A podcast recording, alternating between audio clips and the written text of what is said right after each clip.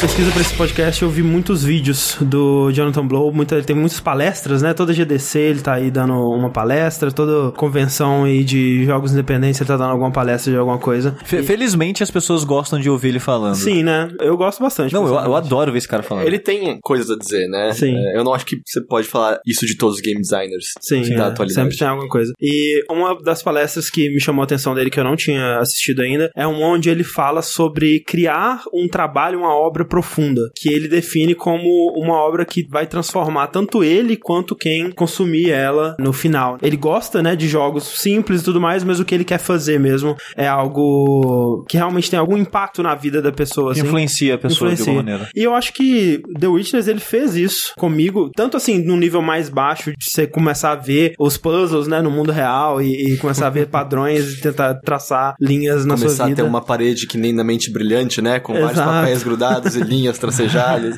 Não, eu não sei se vocês passaram por isso, pra mim era a hora de dormir, assim, eu fechava o olho e só via padrões, Total, assim. Total. Depois de cinco horas jogando, os sonhos são muito loucos. É, mas até em questão de novas informações e novas perspectivas, assim, né? Eu não sou uma das De, pessoas de mais. vida mesmo. né? É, uma das pessoas mais cultas do mundo. E eu já vi gente que são mais cultas criticando o jogo, tipo, ah, ele é muito raso e ele tenta falar de tudo um pouco, mas ele não fala de nada muito profundamente. Mas pra mim foi interessante. Eu conheci novos pensadores, novos pontos de vista, ouvi coisas interessantes. Eu acho que o mais importante que esse jogo faz é fazer você pensar. É que ele pode ser meio contraditório em alguns pontos, porque Sim. vai ter gente com algum um argumento específico e outro, talvez vai ter outro cara com um argumento contrário daquele. Sim. Na verdade, eu tenho a impressão que ele tenta muito mais definir o ponto dele através do choque desses diferentes argumentos que ele apresenta. Do, tipo, que a ideia não é que a verdade está necessariamente de um lado ou do outro, mas sim a partir do momento de que você entende que tudo pode ser visto sob diferentes perspectivas e que você deve tomar cuidado quando observando algo, porque você pode estar observando aquilo já em busca de uma resposta específica. e Isso vai te eu- negar os outros é, pontos de Eu vista. acho se que possível. perspectiva é a palavra. É a palavra que define esse jogo de modo Com geral. certeza.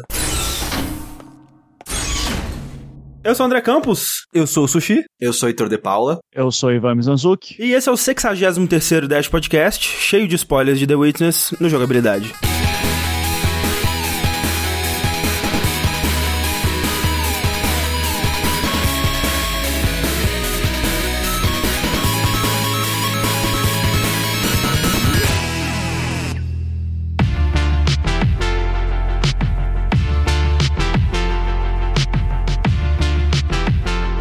Gente, não tem como falar de The Witness sem falar de Jonathan Blow, sem falar um pouquinho também de Braid, né? Porque foi pra grande maioria, né? A menos que você trabalhe na indústria e tenha tido contato com ele, com a cena indie e tal, antes da explosão dela, a primeira exposição pra gente ao nome Jonathan Blow foi com o Braid. Sim. E foi um jogo importantíssimo, né? Porque foi um dos primeiros que realmente explodiu e mostrou o potencial, né? De um jogo independente. E foi um dos responsáveis pela o que a gente chamou de da revolução dos indies, ou como você queira chamar aí. Essa mudança no paradigma que rolou com os jogos e que trouxe a gente pra onde a gente tá hoje, né? Eu me lembro muito bem, assim, de ser a primeira vez que você tava jogando algo que você sabia que era menor. É tipo, ah, eu paguei 15 dólares nesse jogo, bem mais barato que os outros. E ele não é diferente do que desses outros jogos que eu pago 60 dólares num Aham. disco, sabe? E eu lembro muito claramente de. Eu gostava muito de cavocar jogos indies, mas era muito comum que antes disso o que você jogasse fossem pequenas coisinhas em flash, que Exato. às vezes se preocupavam demais com a mensagem e não com o conteúdo, sabe? Eu lembro de. As pessoas enalteciam coisas como. Ah, eu não vou lembrar, mas era um jogo sobre relacionamentos que você controlava um quadrado e tinha um outro quadrado fugindo, vocês lembram disso? E quando você encostava no outro quadrado, o seu quadrado crescia, mas quando você um terceiro quadrado encostava, o seu quadrado diminuía. Caraca. E era pra ser uma alegoria sobre a dificuldade de relacionamentos. E aí, tipo, se fuder, que bosta de jogo, cara, que lixo. Assim. Você tinha algumas pérolas escondidas, assim, já tinha, sei lá, um Jason Horror fazendo Sim. coisas como é o Passageway, né? Path. E tem um outro que é tipo The Path ou Pathways, que é o Terry Kavanagh que fez, Sim, que eu sim. achava já maravilhoso. É, e até, sei lá, Today I Die, eram coisas Cave muito... Story até, Cave né? Story. Já era. Mas aí eu lembro o Braid foi diferente, assim, a gente sa- conhecia nomes grandes, óbvio, a gente sabe quem é Aham. Shigeru Miyamoto, a gente Kojima. sabe quem é Kojima, mas lembro que foi meio que a primeira vez de que a gente começou a falar o nome de um criador junto do trabalho dele na área Uhum. de videogames de algo novo, assim, um acompanhado do outro, de o que, que esse cara pensa, o que, que esse cara quis dizer com isso, como foi o trabalho dele pra chegar nisso. Sim. Eu lembro disso ser interessante. foi muito também a parada do Xbox Live, né? Era a época do Summer of Arcade ainda. né? Exato, foi o primeiro Summer of Arcade, se não me engano, e mostrou que aquele serviço ele tinha um propósito além de só é, remaster de jogo antigo ou jogo de fliperama, né? Mostrando que, ó, tem espaço para jogos originais menores aqui. E também, como o Heitor disse, um jogo muito pessoal também, né? Até quando a gente assistiu o Indie Game The Movie, que fala um pouco do processo de desenvolvimento e como foi a reação do Jonathan Blowbraid, você vê que ele tomou muito pro pessoal quando as pessoas não entenderam, entre aspas, o jogo, ou quando não teve a recepção que ele esperava, apesar do sucesso comercial e tal. Até porque é normal você nem achar que há algo a ser entendido. Porque Ah. eu não tô dizendo que são a mensagem mais profunda do mundo, a mesma coisa de The Witness, há É. críticas a serem feitas, mas é raro que jogos tenham algo a dizer. Exato, É, e os jogos dele têm algo a dizer. Quer você concorde, quer você ache que seja elaborado, literário, Pretencioso, profundo, né, pretencioso. tá. Mas eles têm algo a dizer, o que Ah, não é sim. comum, especialmente em 2007. né? A gente não tava acostumado com isso. É, e eu acho engraçado o uso dessa palavra pretencioso como algo negativo, né? Porque é bem isso que você disse, né? O jogo ele quer fazer algo além, né? Se ele talvez tropeça no caminho e tal, aí eu acho que o Braid ele faz isso, né? Ele não é perfeito no que ele tenta passar, no que ele tenta dizer, mas a ambição dele de querer ser algo além já ganha muitos pontos comigo, sabe? Eu, eu gosto muito disso. E você já comentou, né, que o jogo é importante e foi muito importante pra mim como jogador também. Aham. Porque o Heitor ele comentou o lance de. Tipo, chamou atenção pros jogos indies e pro criador, essas coisas, e foi muito disso pra mim. Porque quando fui jogar ele, eu tava uns anos afastados do videogame de modo geral. E quando eu voltei a jogar, eu. Não, tem esse Braid aí, né? Não sei o que lá. E tipo, quando eu vi que, peraí, foi um cara só que fez. Peraí, o jogo ele tem tudo isso de coisa que ele Aham. tenta passar pro jogador. E tipo, isso, caralho, é possível fazer isso em jogos. Tem, tipo, tem pessoas Tem um tentando fazer potencial isso, aí, sabe? né? E, e além de tudo isso, é uma delícia de jogar ele. Sim. E é um jogo de puzzle maravilhoso. E quando eu vi tudo isso, eu, caralho, cara, jogos são muito mais do que eu achava que poderia ser. Aham. Tipo, eu já amava jogos, mas eu, de alguma maneira, eu não tinha visto ele nesse potencial ainda. Então, tipo, foi surpreendente pra mim. E aumentou muito minha expectativa porque a mídia pode fazer. Eu sempre digo que eu-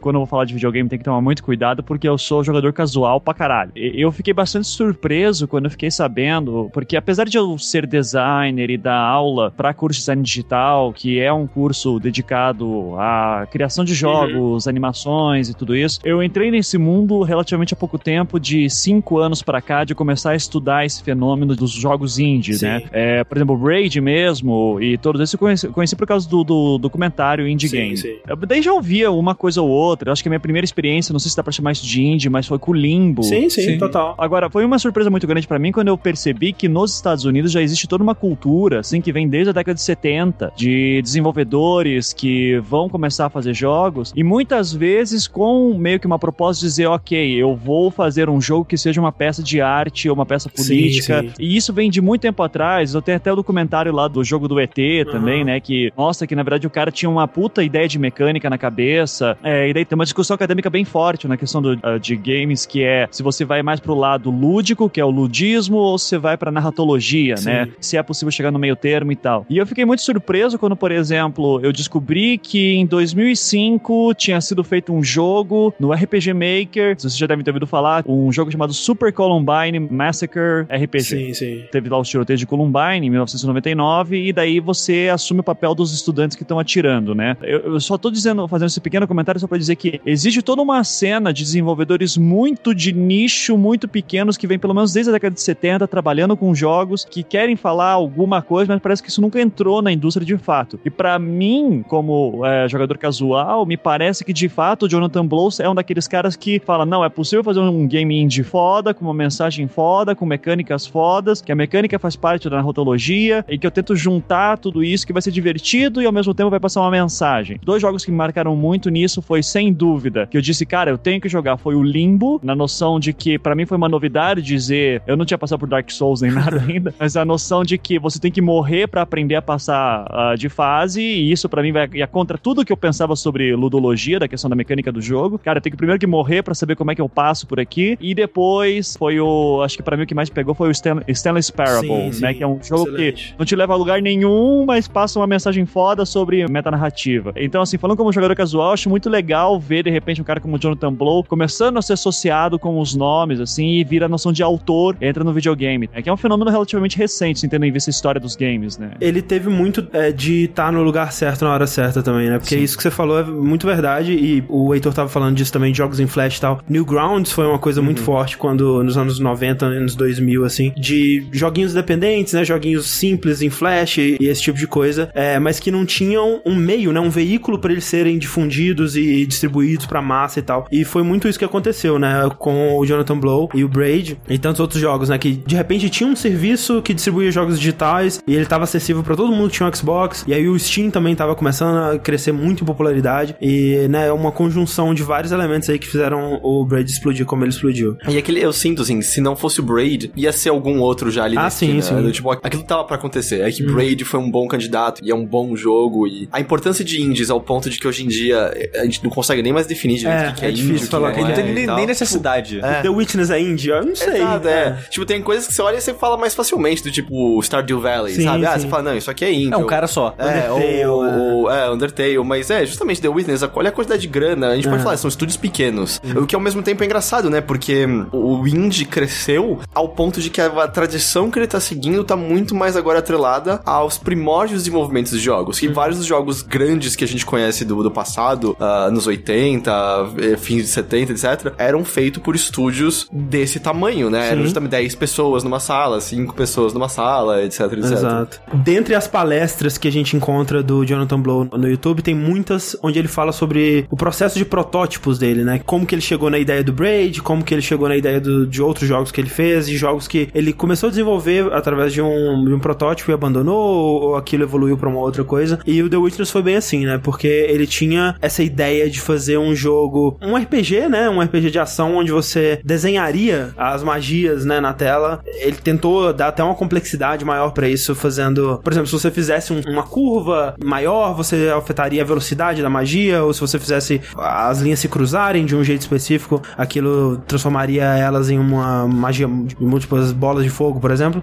Mas isso é muito difícil, né? É uma, uma, uma ideia que é muito legal no papel, mas que quando você vai passar isso pra um programa de computador, é muito difícil do programa identificar aquilo e conseguir fazer funcionar. Eu vi ele falando, pelo menos, de eventualmente você olha e fala, tá, mas por que eu não tenho só um botão pra substituir isso daqui? Uma- É só um gra- uma gracinha, É. né, que você tá fazendo. É tipo o Ou- Kinect, né? Tipo, ah, eu vou falar a frase que o Shepard tem que dizer. Por que, que eu não simplesmente Exato, eu clico aperto nela? um botão, eu É. metade do tempo, pelo menos. E Sim. Alguns jogos até flertam com isso, tipo, o Kami eu acho que Sim, faz, sim. mas ah, eu sei que tem pessoas que são fãs, mas The World Ends With You tenta fazer isso, Sim, e eu, sim. eu acho um fracasso completo como ele tenta fazer isso. É, não, o próprio Okami, tipo, é legal, mas quando você tá fazendo múltiplas vezes a mesma coisa na batalha e tal, chega a ser um pouco cansativo, né? E essa ideia foi abandonada até o final de Braid, né? Ele achou que Braid era um- um- uma ideia mais simples e mais é, fazível, né, naquele momento. Quando o Braid foi sucesso comercial e ele se viu capaz de talvez tentar um, um projeto mais ambicioso, ele voltou pra essa ideia e começou a pensar em como expandir ela. E um dos conceitos que eram interessantes pra ele na ideia do jogo de RPG, desse jogo de magia, é que você ia encontrar novas magias, né? Você ia completar uma dungeon, ia abrir um baú encontrar um pergaminho com a nova magia e você ia aprender desenhando ela, tipo como é no Okami mesmo. Só que as magias mais fodas, as magias mais legais do jogo, elas estariam escondidas no ambiente, né? Você estaria explorando o mundo e aí você, o exemplo que ele dá inclusive, né? Você sobe uma montanha e quando você olha do topo da montanha, você vê que a trilha que você tomou para subir a montanha tem o formato de, um, de uma magia, né? De um, de um feitiço.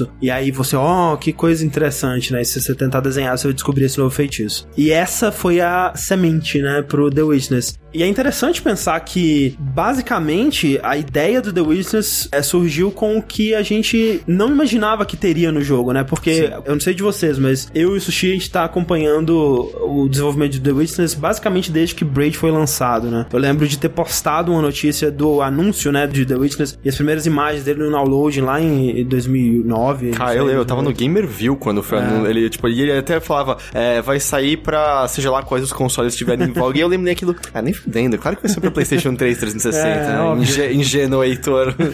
E desde lá ele lançou um blog que ele documentou boa parte do processo de desenvolvimento. Desde o né? anúncio até o lançamento. Com as mudanças na ilha que iam acontecendo e, e as dificuldades que ele ia encontrando e tudo mais. Sim, E, e também pra quem se interessa pela parte técnica, né? Tanto no, no próprio blog do, do Witness, quanto acho que o cara que fazia a programação do jogo, eles postam pedaços de textos da programação da parada, tipo, mostrando como é que foi, a lógica, como é que ele chegou naquilo. Porque uma das coisas que ele é insatisfeito até hoje, até no próprio The Witness, que ele quer mudar é a iluminação nos jogos. Que ele acha que a maneira que a iluminação existe hoje em dia não é do gosto dele. E a gente viu que a iluminação ela é usada de maneiras muito interessantes no jogo, como na parte do deserto, né? Sim, sim. Pra aquilo funcionar, eles tiveram que fazer uma parada muito louca de iluminação nova deles. Então os caras, eles falam sobre esse processo e explicam todo o processo da criação disso, né? Então, pra quem trabalha com isso, deve ser muito, muito fácil de acompanhar. É, o Jonathan Blow, ele faz, às vezes, streamings onde ele tá programando, Sim, né? ele e tá criando a sobre- própria linguagem de programação e streamando todo esse processo. É muito. Assim, pra mim não Não é serve de nada. Mas pra quem se interessa por isso, com certeza é muito fascinante aí.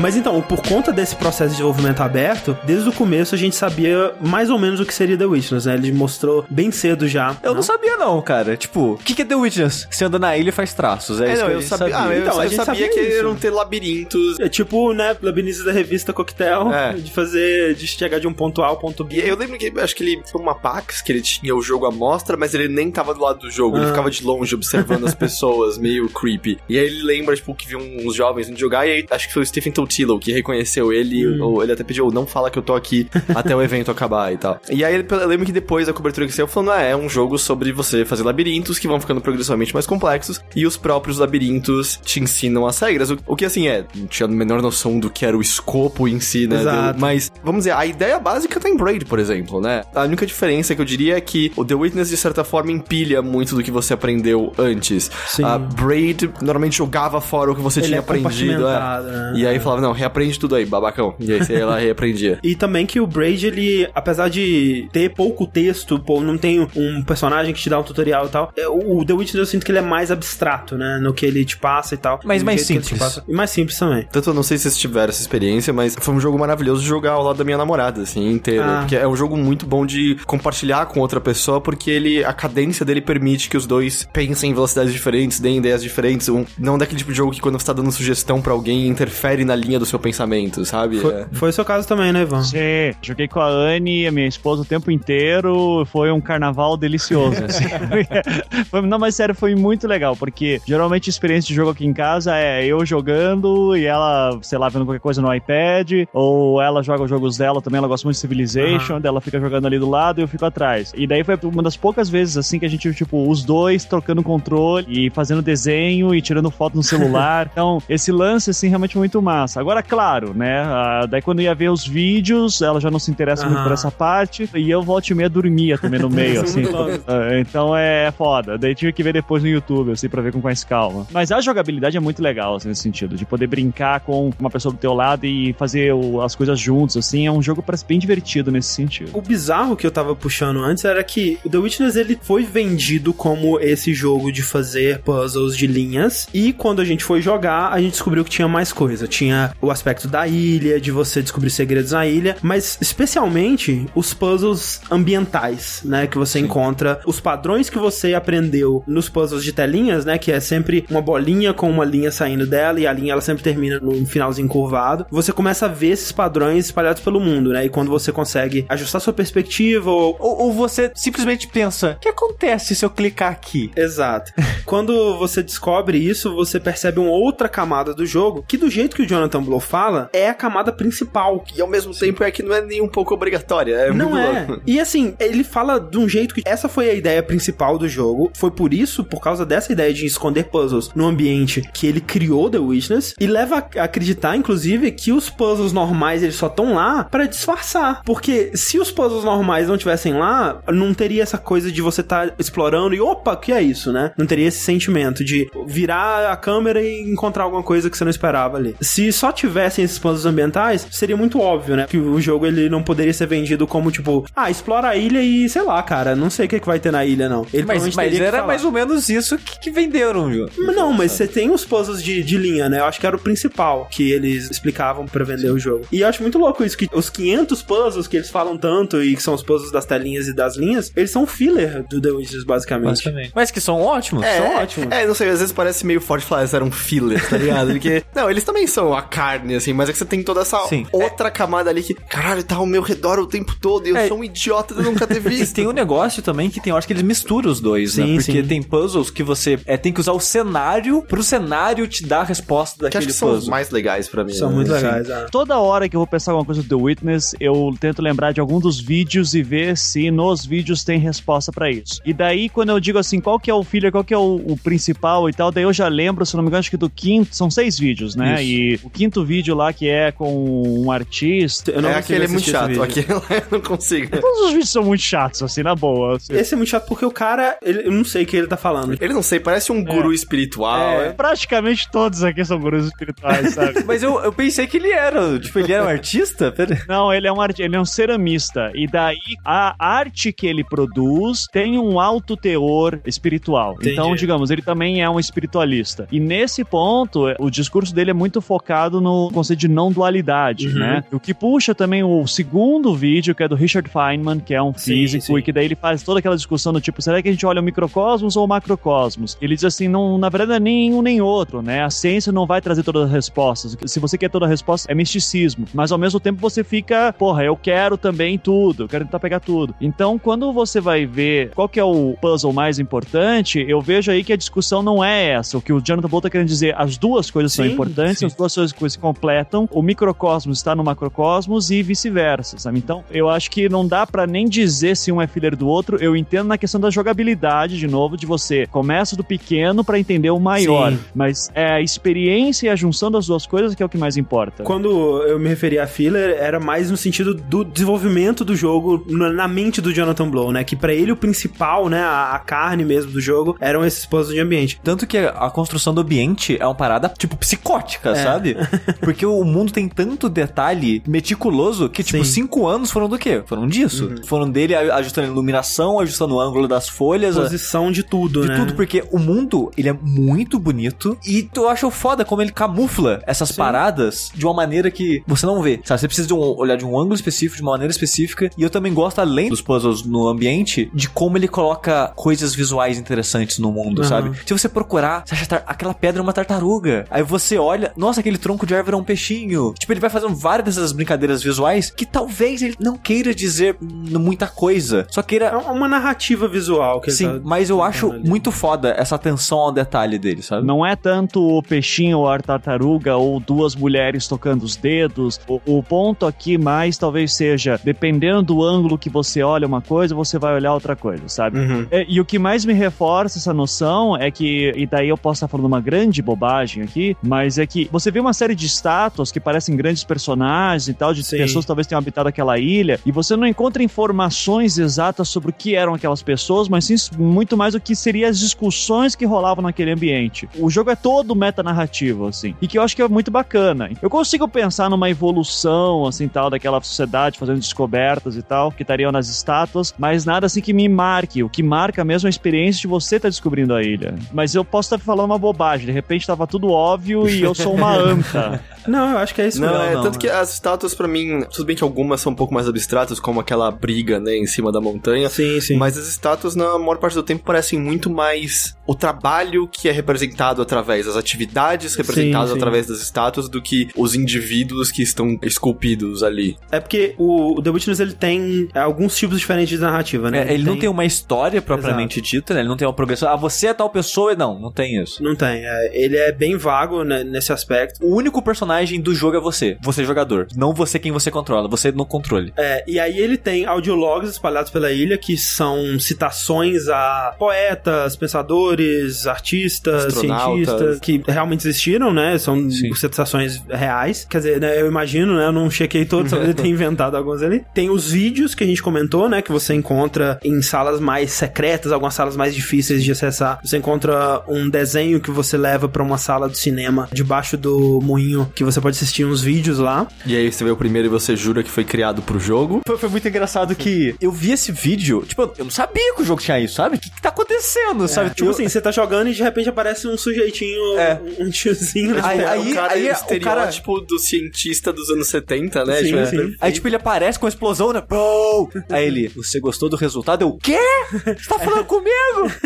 Ele fala, tipo, ah, essa solução não é tão não é melhor do que a outra, não é? Alguma coisa assim. Espe- Especialmente dado o quão irritante é o que ele fala. Você fala, ah, nem ferrando que alguém falou isso de verdade. Isso aqui foi Jonathan Blow escrevendo isso aqui. Total, com Sabe- filtro, né, de É. VHS. Mas sabe o que é o bizarro? O Mizazuki ele comentou que ele acha a maioria dos vídeos meio chatos. Eu tenho dois vídeos que eu acho chato, que são os dois últimos. Sim, Que é o do artista Guru espiritual. e da mulher, que eu não faço ideia quem é O ela. nome dela é Gangaji. Gangage. Ela também é meio guia espiritual. Ela é total espiritualista americana, que, sabe, isso é uma coisa importante talvez pra falar que talvez as pessoas não saibam. Mas nos Estados Unidos tem um grande mercado de que a gente fala que é um mercado que começou ali na década de 60, no que a gente chama de movimento Nova Era, que ficou mais famosa desse galera, é, são os hippies, que é esse negócio de uma espiritualidade muito difusa, sabe? Sim. Eu sempre brinco com meus alunos dizendo assim, sabe quando você diz assim que aquela tua tia, que ela, sei lá, você vai na casa dela e daí ela se diz católica não praticante, que vai num centro espírita, e daí na casa dela tem sempre um incenso queimando. E ela faz oferenda aí, manjar. Isso, exato. E daí ela tem gnomos em casa. sim. E ela acredita que Deus é uma grande energia, que todas as religiões falam a mesma coisa. tarará. Tipo, isso é bem nova era. Uhum. E daí tem todo um mercado nos Estados Unidos desses, desses gurus que, assim, não tem religião específica. Inclusive, eles adoram dizer que eles fazem não é uma religião, é uma filosofia de vida, sabe? Que daí passa, na verdade, pra você se sentir bem consigo mesmo. É, é meio autoajuda só, quase. É, total, é. É autoajuda espiritualizada, sabe? E, e daí é nesse momento também que entra a galera que mexe com física quântica pra explicar conceitos do budismo É a parada do segredo lá. e do segredo. E é, é esse mercado. Esse é um mercado que dá muito dinheiro nos Estados Unidos, tá? Porque tem trouxa o suficiente. né? Daí, assim, o que eu acho legal do The Witness é justamente porque esse foi bem o meu objeto de estudo no mestrado, sabe? Então, quando eu vi isso acontecendo no The Witness, eu vi, ah, que legal, ele tá tentando fazer esse diálogo aqui do tipo, será que tem contato entre ciência e religião? Como é que se dá isso? Eu acompanhei bastante da recepção do The Witness e as, muitas das críticas negativas ao jogo envolviam essa parte narrativa, o que ele tava tentando passar com os vídeos e com os audiologs e tal. E muita gente criticando a confusão do tipo de mensagem que ele tava tentando passar, que não tinha, talvez não tinha uma mensagem. E eu vejo, especialmente nesse vídeo da guru aí, que eu esqueci o nome, que é muito complicado, Gangaji. que a ideia dele é simplesmente pôr pontos de vista diferentes e alguns pontos de vista que dialoguem com o jogo, com a mecânica do jogo. Porque essa gangagem, o que ela tá falando aí, que é uma maluquice inacreditável, que é tipo, pra você conquistar os seus objetivos, você tem que não lutar por eles. Esquece eles. Se concentra no hoje, do tipo, É. ou eu quero comer um diamante negro. Você comeu um diamante negro, você é um campeão, cara. Você, conquistou o que você queria. Mas ao mesmo tempo, ela pode ser aplicada aos puzzles do jogo, no sentido de que, tipo, às vezes você passa uma hora tentando resolver o puzzle, e o que mais vai te ajudar é se você largar o jogo, pensar em outra coisa, e jogar outra coisa, ou, ou ir tentar resolver outro puzzle. E aí quando você voltar pra aquele, caramba, eu, foi tão fácil, né? Foi tão fácil resolver isso. Então, assim, pô, pelo menos foi isso que eu tirei desse vídeo, né? Sim. Isso aí é uma, é uma filosofia budista, na verdade, que é muito difícil do ocidental entender, que de novo entra no, no ocidente através da década de 60, 70, que daí você tem livros como o Tal da Física do Capra, que é um dos clássicos nesse assunto, que o Capra era um físico quântico, e daí ele encontrou no budismo algumas coisas que ele entendia em, fis- em física quântica e que meio que começou toda essa moda. E, e a ideia que está muito central no, no budismo é a noção de que o eu não existe, nós estamos aqui como um fluxo de energia e que nós temos que muito mais curtir a viagem do que necessariamente ficar criando problemas, porque a vida é sofrimento, a existência é sofrimento. E eu tenho que ter essa noção de que eu não existo e por causa disso eu tô dentro de um fluxo de energia e a partir desse momento que eu percebo, que eu tenho essa consciência, eu paro de ter eh, sofrimento. Só que é muito difícil de entender isso, sabe, pro ocidental, porque principalmente para nós que somos eh, no Brasil e nos Estados Unidos tal, que temos de uma formação muito forte cristã, a gente tem essa noção muito do, do sofrimento, da missão de vida, dos desejos que nós temos e que às vezes não conseguimos. E daí você tem uma filosofia que diz para você assim, ó, largue tudo de lado e só viva. Isso é muito complicado e que eu vejo refletido no jogo muito mais de falando em termos bem bobos aqui, é alguma coisa assim do tipo, não se preocupe tanto de por que, que você tá aqui na ilha, porque era uma coisa que, que deixava louco, cara, por que, que eu tô aqui? Por que, que eu tô fazendo essas porras, sabe? Qual que é o sentido disso tudo? Ele dizia, largue um pouco disso e só curta a, a viagem, só É, tem muito disso mesmo. Até porque é o último vídeo, né? E é quase, tipo, te avisando, ou não vai ter resposta não, tá? É, foi mal se você veio até aqui resolvendo tudo isso achando que ia ter. É. Ah, tem uns créditos loucos escondidos numa sala aí, mas não vai ter resposta não, é. E o primeiro vídeo, que é também dialoga muito com o jogo, né? Nossa, tipo, pra caralho. Foi até engraçado que eu assisti o André. Quando o André achou esse vídeo, eu falei, hahaha, quero ver a reação dele. Acabou o vídeo, André. Esse vídeo foi feito pro jogo, né? É, tipo, ele fala basicamente o que a gente tá passando no jogo, porque James Burke, ele fala sobre como é você transmitir conhecimento, né, e a facilidade e as dificuldades, talvez, de você transmitir conhecimento científico, e ele fala da arte, né, em contraste, que é algo muito mais fácil de você digerir, porque tem pessoas e aquela coisa toda. Mas E no processo, né, caga em cima da arte como um todo. Basicamente. É uma visão de mundo de terceira mão, logo tá incorreta É. e não é tão bom quanto... Não- não tem Olha valor. esses aminoácidos, cara, que da hora. Isso aqui é verdade. Não, mas assim, eu, eu vejo que ele, ele é bem babaca. E ele sabe, porque ele fala: Olha, você vai achar o babaca É, ele agora. fala, você vai discordar de mim veementemente. É, eu, eu discordo muito com ele com em relação à, à importância da arte, que eu acho que é importantíssima, mas eu consigo ver um pouco do ponto dele e eu não consigo discordar completamente, sabe? Eu acho que ele tá errado até quando ele fala que, tipo, ah, olha esses aminoácidos aqui, isso aqui é verdade. Porque se ninguém me tivesse me dito que era aminoácido, eu também não ia saber que era aminoácido. Então também preciso de um, um ponto de vista Mas não é uma externo. interpretação, entendeu? Exato. É uma informação. Exato. Mas desde que você tenha a base pra isso, É. né? Se você só me mostrar aquilo, É, esse eu ia é- achar que era arte abstrata. É, dif- essa é a dificuldade do conhecimento. Mas mesmo pra arte, pra você compreender ela sem alguém te dizer, é muito conhecimento. É, mas tem, mas existem coisas que puramente são belas. Eu queria tentar dar uma pequena explosão de cabeça aqui, que, eu, eh, que é uma interpretação minha que, de novo, pode estar uma merda, Não, tá? por favor. Então, olha só. Você tem seis vídeos no total, tá? Aham. Então, agora eu quero que você lembre do painel de esquerda pra direita. Então, olha só. O primeiro vídeo da esquerda pra direita é esse do James Burke falando arte não importa, subjetividade é uma merda, realidade é aminoácido, etc. Você tá dizendo que o espectro é de um extremo ao outro. Exata! Ah, Na aí. direita total tem a gangagem espiritualista falando para a resposta era. Quando você vai pensar da esquerda para direita o segundo vídeo, é o Richard Feynman dizendo a ciência não trará todas as respostas, isso é misticismo. Ou seja, ele já faz uma revisão do que o primeiro vídeo falou. Depois você tem o vídeo do Tarkovsky, né, que é o do filme Nostalgia. Sim, que é o meu favorito. É maravilhoso aquele. É muito bonito, só que, cara, é cansativo demais. Ele é cansativo, mas eu vi uma análise do jogo a partir daquele vídeo. O quão cansativo ele é, é necessário, né? Porque no Necessário, começo sim. você tá de saco cheio, só que no final você para de se questionar por que que ele tem que tocar numa parede e levar a vela até o outro ponto. Você, só Você- sabe que ele tem que fazer aquilo e Isso. aquilo importa. Ao ponto de que o final, quando entra aquela leve musiquinha... Cara, eu arrepiei de emoção aquela hora. É. Ah, Pra quem não viu o vídeo ou não sabe o que a gente tá falando, é uma cena, é o final do filme Nostalgia, né, do Tarkovsky, que, enfim, não vamos explicar por que aqui no filme, mas o protagonista ele tem que cruzar uma piscina vazia com uma vela de um canto ao outro e ele tem que manter a vela acesa. Aquilo é uma piscina? É, uma É. piscina olímpica vazia. No filme até começa Ah, ok. com a ideia de que ele teria que cruzar ela com ela cheia, mas aí a, a piscina é esvaziada e tal. A vela vai sendo sempre apagada, ele tá sempre tentando, e em um momento ele consegue e ele morre no final. Exato, mas o que é muito importante, e eu comentei isso com o Sushi,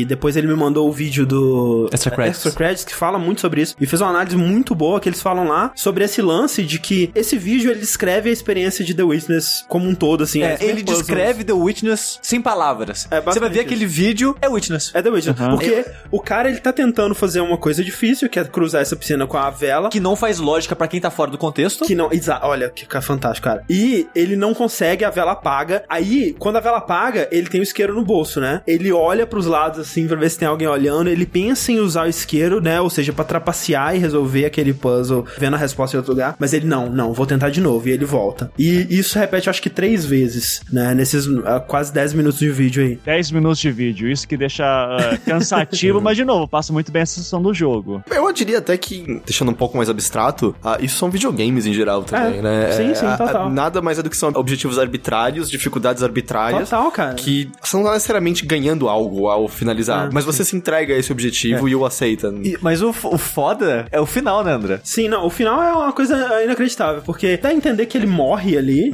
é, eu não sei se é essa a interpretação mais Uhum. É a pressão que eu tive também. É, que ele, quando ele consegue, enfim, colocar a vela, que, tipo, na história do filme, se ele conseguisse colocar a vela lá, ele iria salvar o mundo. Do e- ponto de vista de um maluco. do ponto de vista do maluco, exato. E aí ele consegue e morre. E aí mostra ele com um cachorro num, lá na frente de um lago e na casa dele, no fundo, assim. E aí a câmera vai afastando e esse cenário tá dentro de uma catedral Que foi bombardeado. Bombardeado, exatamente. E no fundo da catedral, cara, tem a porra da bolinha do The Witness com os traços. Não, cara. não, esse que é o negócio. Ele não tem a bolinha do Witness. A catedral, normalmente, ela tem aqueles vitrais redondos na Exato. frente, Que, né? não, que tá sem o vidro, tá vazio. Sim, tá vazio porque tá toda destruída, então Exato. você tem um círculo gigante no topo da, da parte da frente da catedral. E você tem um lago, que o cara tá meio que deitado Exato, de frente pra um lago. Se você, por acaso, sair da frente da tela, sair do cinema e for atrás da tela, o painel que tá transmitindo essa imagem tá caído. Então você consegue ver aquela imagem ao contrário, espelhada. Nada. Só que o painel desse ângulo, ele tá com um problema. A imagem tá meio que escorrida. Então, a luz da esfera faz um traço que liga no lago. Uhum. É um puzzle do ambiente. Uhum. É, foda. Aí o review lá do Extra Credits, ele comenta que o jogo acabou de passar um vídeo pra você falando da mania da pessoa de tentar A resolver obsessão, né? da obsessão. Isso. E ao enquanto ele fala isso, ele joga um puzzle na sua cara pra você fazer.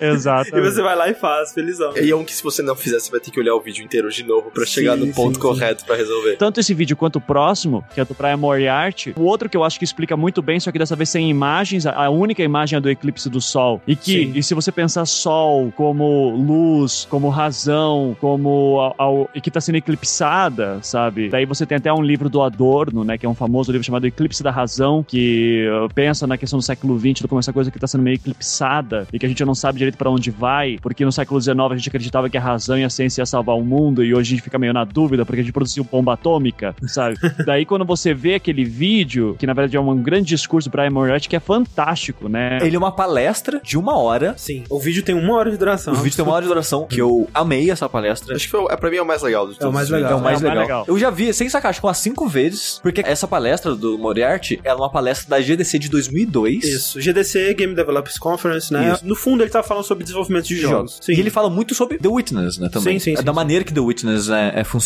E ela foi apresentada em 2002, só que ela fez muito sucesso, mas nunca foi armazenada, guardada em nada. Aham. Em 2000 e, acho que 8 ou 9, fizeram uma encenação dela, uma reprodução No dela. estúdio mesmo, né? É, no, no- acho que numa faculdade, na universidade, eu Ah. acho. E o Jonathan Blow pediu pra regravarem. Tipo, quem a gente tá ouvindo não é o Moriarty. É um cara Ah, tá. lendo o texto da apresentação dele. Então foi em 2010, quando ele começou a produção do jogo, foi gravado esse áudio, que você consegue encontrar hoje em dia no site do próprio Moriarty. Sim. Que ele explica essa história, né? Que ah, foi, foi assim que aconteceu. E aqui tem um áudio, se você quiser ouvir como um podcast. E tem o texto também, se você quiser só. É, e tem a gravação de 59 minutos. E a apresentação dele tem um eclipse no vídeo, porque a apresentação em 2002, a única coisa na tela era o eclipse acontecendo e uma música do bar tocando. Que é Sim. que, é que ela- faz referência. É que ele faz referência. Então é uma hora dela tocando em loop lá enquanto é um eclipse. Então por isso que o vídeo é a mesma coisa. É o eclipse com a música tocando. E ele fala de eclipse também no vídeo, Sim, na, sim. na palestra. Mas e Então. que tem tudo a ver pelos seus signos, de novo, da questão da, do sol como razão. Sim. O texto ele é tudo super racional, ele começa bem pequenininho e daqui a pouco ele vai pra coisas maiores, pra teoria das conspirações muito grandes. Uhum. E daí que a gente tenta buscar sentido nas coisas e como é que a gente procura. Desse sentido do easter egg, né, que é super foda. Sim, sim. O texto se chama O Segredo do Salmo 46, e você percebe o lance do Salmo 46 relacionado a Shakespeare, e daí tua cabeça explode.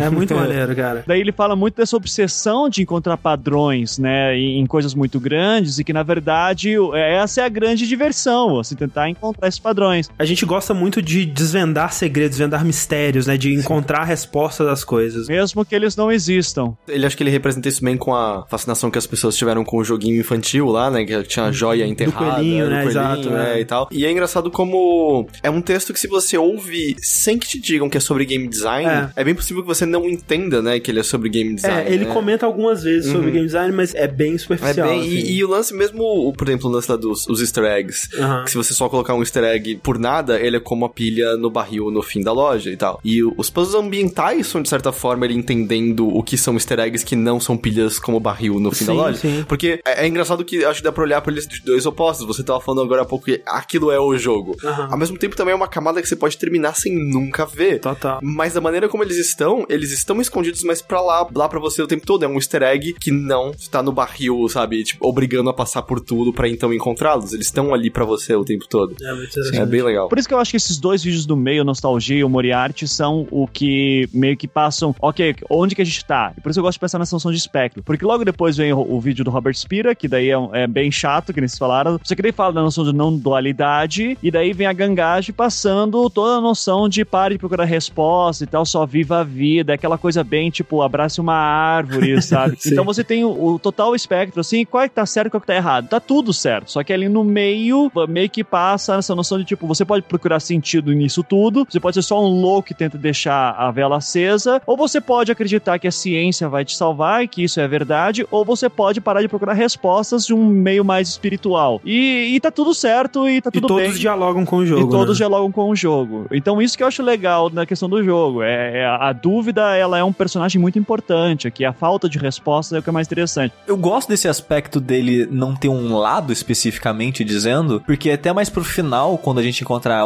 a, área secreta, né? Onde a gente Ah, encontra os audiologs que são, né? que são os narradores discutindo entre si por que, que a gente vai usar esse texto. Aham. Porque o intuito é fazer a pessoa ouvir e se questionar. Eles mesmos falam isso, né? Tem tipo, ah, por que você vai colocar esse texto? Não, porque esse texto, ele era muito forte, vai gerar uma reação de ódio, alguma coisa na pessoa. A gente não quer isso. A gente quer que a pessoa ouça e pense. Não que ela já tenha uma coisa de imediato, né? Sim. Então, essa contradição, esse misto de textos de, do Einstein, de um cara religioso e de não sei o que eu acho muito foda, porque faz você pensar em todos os aspectos, sabe? Hum, sim. Como é, os vídeos eram uma coisa que, tipo assim, ok, agora eu tenho um novo vídeo, eu vou parar e assistir ele. Eu acho que eu aproveitei mais. Os vídeos e os audiologs foram umas coisas meio que, tipo, ah, tem uns que são legais, tem outros que não sei é, exatamente o que tirar É, eu, disso. tem uns que eu não entendia direito, É, sendo Aí tem, sincero. aí tem alguns que são, acho que você, ouve de primeira, acho que todo mundo fica marcado é o em cima da montanha, da Sim, visão dos sim, astronautas Não, olhando é- pra Terra. esse, esse é maravilhoso. A primeira vez que eu vi esse audiolog, eu fiquei arrepiado, cara. Eu fiquei emocionado de... Não, eu fiquei emocionado de verdade. E ele é um que bate bastante com o lance do micro e macrocosmo, né? Do segundo Sim, vídeo. sim, que é,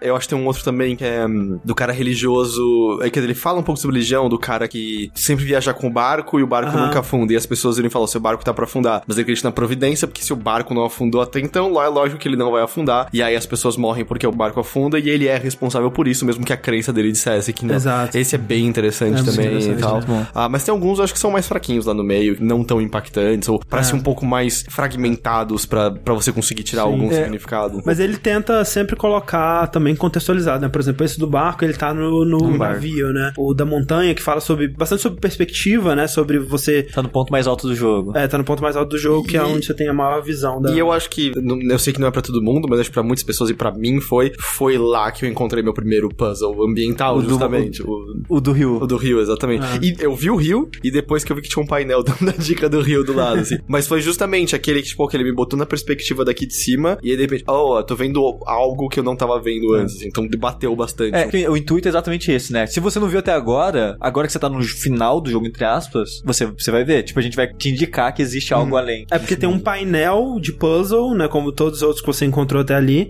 Ele é muito simples, ele não tem nenhum desafio, né? É simplesmente um- Uma linha- uma linha no formato de um rio, assim, com curvinhas, né? E se você der um passo pro lado, você vê que tem o rio no mesmo formato debaixo da placa. É, e aí você clicaria no rio e descobriria essa parada. Alguém descobriu os ambientais em outro lugar? Eu descobri no comecinho do jogo, nas, nas primeiras horas. Primeiras horas, é. É, pra mim foi meio frustrante, porque eu não tive o momento de caralho, meu Deus, o que tá acontecendo? Porque eu vi esses formatos, né, a bolinha com a linhazinha saindo, espalhados pela ilha em vários momentos, e eu tentava clicar nela pra ver o que acontecia, e não acontecia nada. Eu, ué, parece que ele tá querendo me dizer alguma coisa aqui, mas eu clico e não acontece nada. Um dos primeiros que aconteceu é no comecinho do jogo, quando você tá indo pro pomar, tem um- uma máquina agrária, ou alguma coisa que tá destruída, e tem um puzzle nela pra você resolver. Só que você tem que chegar mais de longe, né, para as cores se misturarem e ficarem uniformes. E eu de perto tentei clicar ali e não aconteceu nada, e eu não entendi. Então eu pensei, eu devo estar perdendo alguma coisa aqui, né? E o outro foi perto de um dos portos lá que sabe quando é o primeiro lugar que você sobe na montanha pra você ver o rio,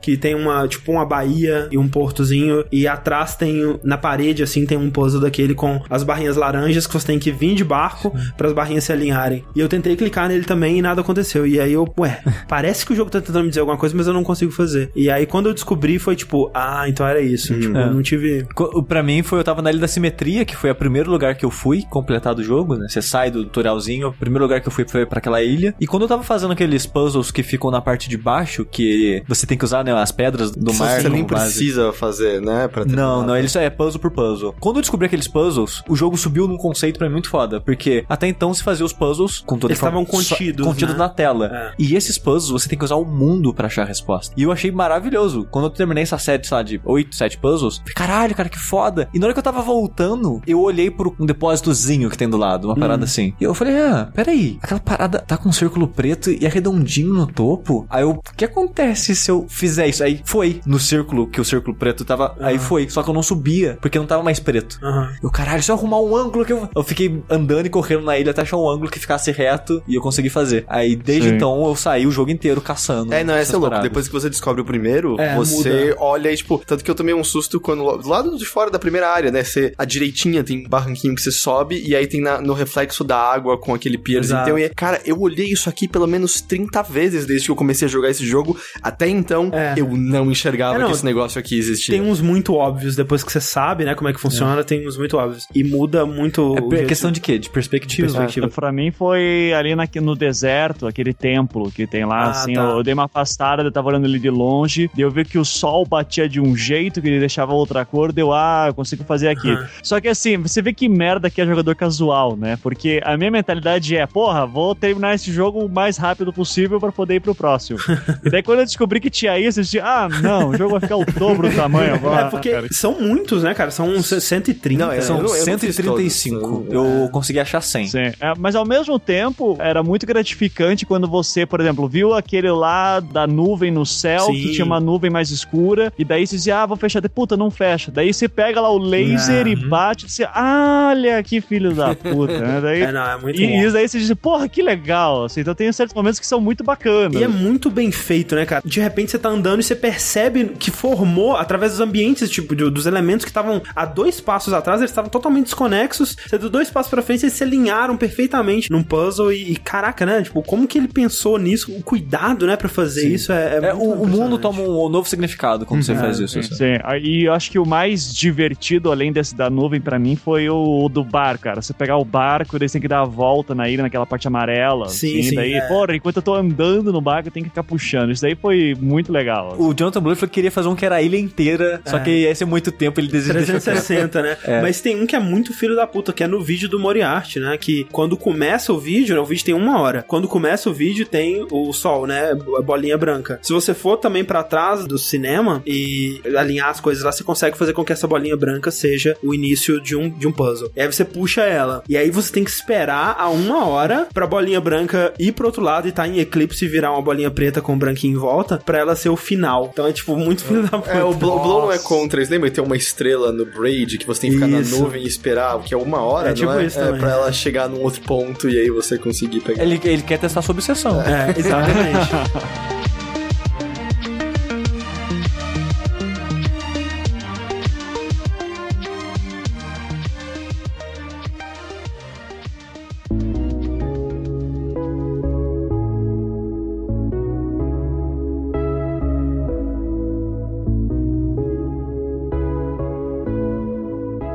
Voltando pra antes do jogo lançar de novo, The Witness ele tem muitas coisas que davam muitas dúvidas antes dele lançar sobre como ele era vendido. Primeiro que o que você sabia era que teriam esses puzzles de linha. Segundo que seriam mais de 500 puzzles que foram anunciados e tipo como que isso vai ser interessante. E terceiro que o Jonathan Blow falou que o jogo ele teria Senhoras. mais de 100 horas de duração. E você fica, "Hum, isso não faz sentido. Essas três informações pra não um jogo batem. de mecânica tão básica como pode ser que. É, e ele faz isso é, de uma forma muito interessante, eu achei, porque são vários tipos de puzzles diferentes, de desafios diferentes dentro dessa mecânica tão simples, né? Eu acho que justamente por ela ser simples, ela permite uma versatilidade, né? Uma variedade do que você pode fazer com ela que é muito grande. Tanto é que ele não provavelmente não vai, mas eu acho que se ele quisesse fazer um Witness 2 do mesmo tamanho, da mesma ambição, ele provavelmente conseguiria, porque ele mesmo já tem ideias para outras mecânicas que não foram usadas aqui, mas que seriam interessantes, né? Porque elas são bem simples. Por exemplo, você tem a área do tutorial que abre, né, te ensinando basicamente como traçar uma linha e aí ela vai te jogando uns labirintos simples e tudo mais. Mas a primeira mecânica realmente que ele te ensina são a das peças pretas e brancas, né? E eu acho muito interessante o jeito que ele te ensina isso. E vai muito daquela comunicação não verbal que ele te dá com uma sequência de painéis. É, esse do- das peças preto e branco eu achei legal porque é a segunda mecânica que ele te ensina, né? A primeira mesmo, pelo menos pra mim, foi a das bolinhas pretas, que você encontra no- ao longo do caminho, não nos quadrados é, entre eles. É, e quando Acho foi... que um tá basicamente do lado do outro. Exato, sim. é, depende de qual você vai primeiro. É, mas é basicamente os dois se aprende juntos. E esse do quadrado branco e preto, o primeiro é só quadrado branco e preto. Você, você é obrigado meio que a passar entre É, eles. o painel do puzzle são duas caixas, né? São Uhum, dois, sim. dois quadrados e você não tem muito o que fazer. É, se você passar por cima ou por baixo, dá erro. vai falhar. Se você passar entre os dois, dá certo. Isso. Então você pensa, eu tenho que dividir os dois. Aí você vai pro próximo puzzle pensando, eu tenho que dividir os dois. Você divide,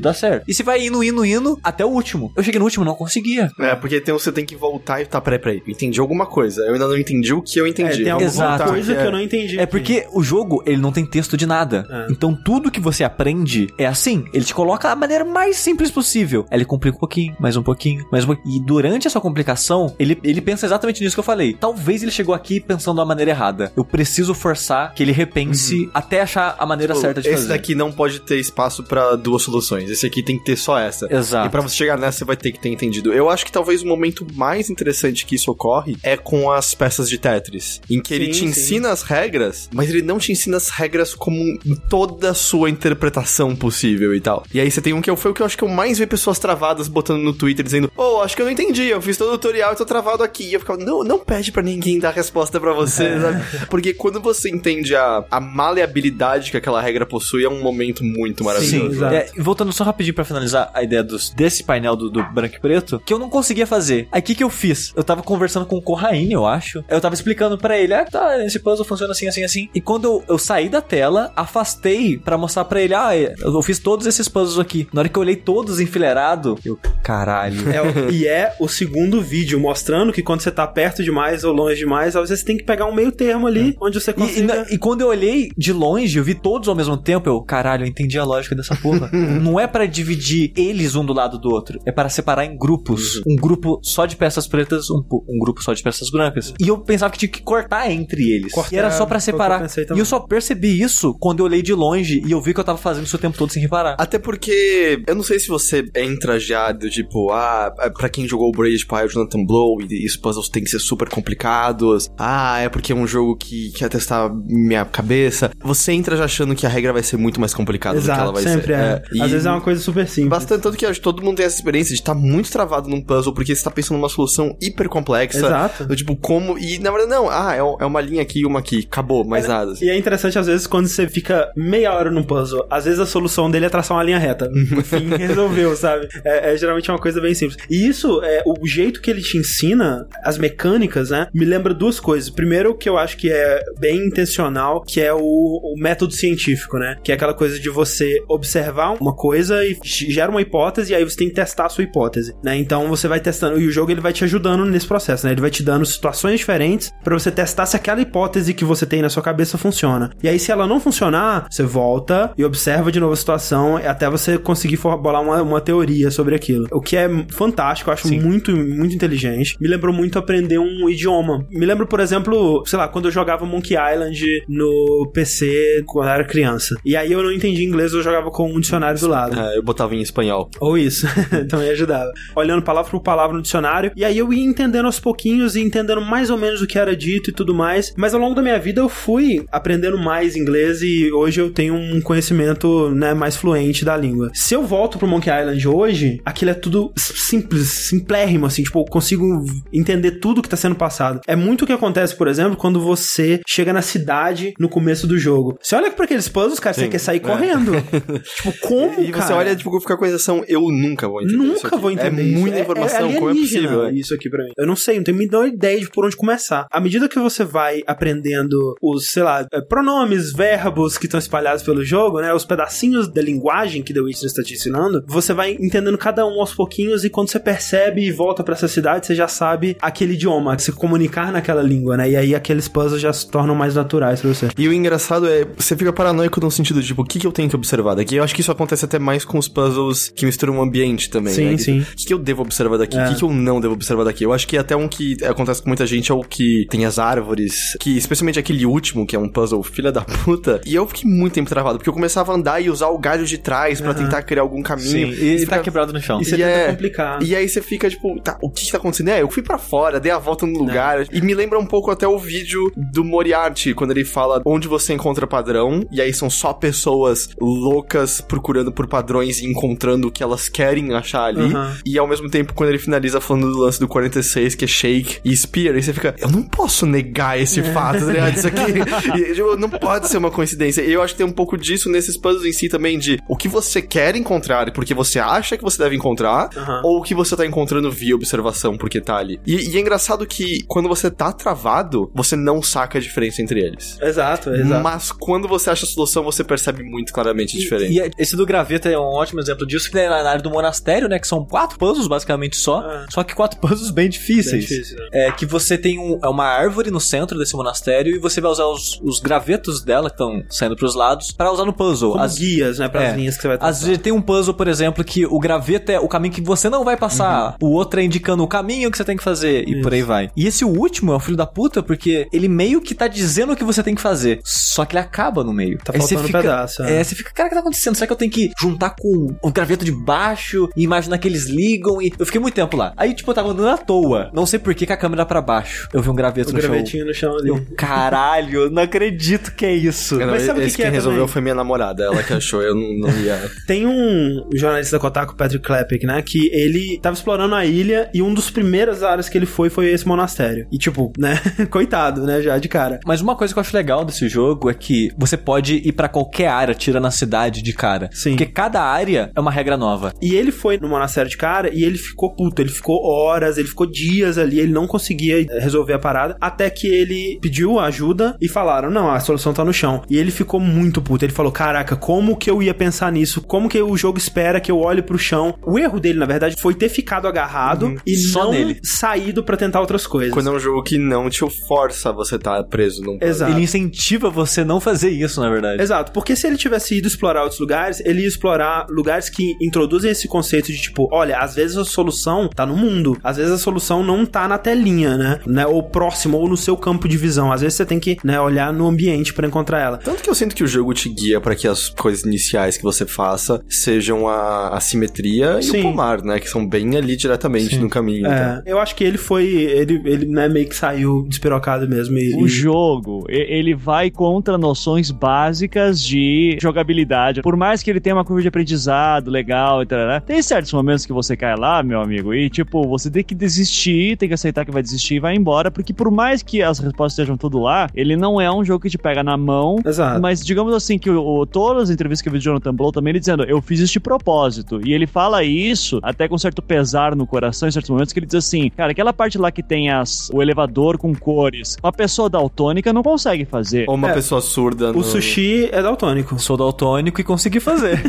tem, tem, tem níveis, tem, Tem- é, níveis. exato. É, É, tem níveis. Então ele diz assim, ó, mas era uma opção que eu tinha que fazer, só que daí de novo, ele tá pensando numa noção de jogo que eu acho que é muito avançada e que é muito arriscada, que é, em último caso, você vai pra internet ver o resultado. Que é o que eu fiz, eu admito, porque eu não aguentava mais. Eu digo, cara, foda-se, eu não tô mais me divertindo, eu tô, tô puto e eu quero achar a resposta pra avançar. E é um argumento, assim, eu total entendo. A gente, você tem que ser o mais inclusivo possível. assim, Sim, mas sim. é. Me lembra o argumento que uma pessoa deu contra o último filme do Mad Max, que seria de que é um filme que uma pessoa cega não pode aproveitar nem um pouco, porque ele tem poucas falas. E, é, perdão, eu acho. É uma merda que uma pessoa cega não possa experienciar Exato. com o foda Mad Max, mas é um argumento de merda pra você falar mal do filme. Sim, especialmente num jogo que ele tá usando estímulos visuais, né? O, no caso do The Witness, ele não tá te comunicando nada através de, de voz, né? E ele usa sonho em um tipo de puzzle específico, mas de modo geral são coisas visuais. E pra coisas visuais você acaba tendo que brincar com cor, né? Você- É, Eventualmente você vai ter que explorar outras É. facetas. Cor é uma delas, som é um E, delas. e, cara, pra terminar o jogo, você não precisa fazer todos os puzzles. Exato, tem isso também. E é. eu, eu só queria falar sobre o lance do elevador, ou, como é o nome? É Greenhouse? The Bunker. É, eu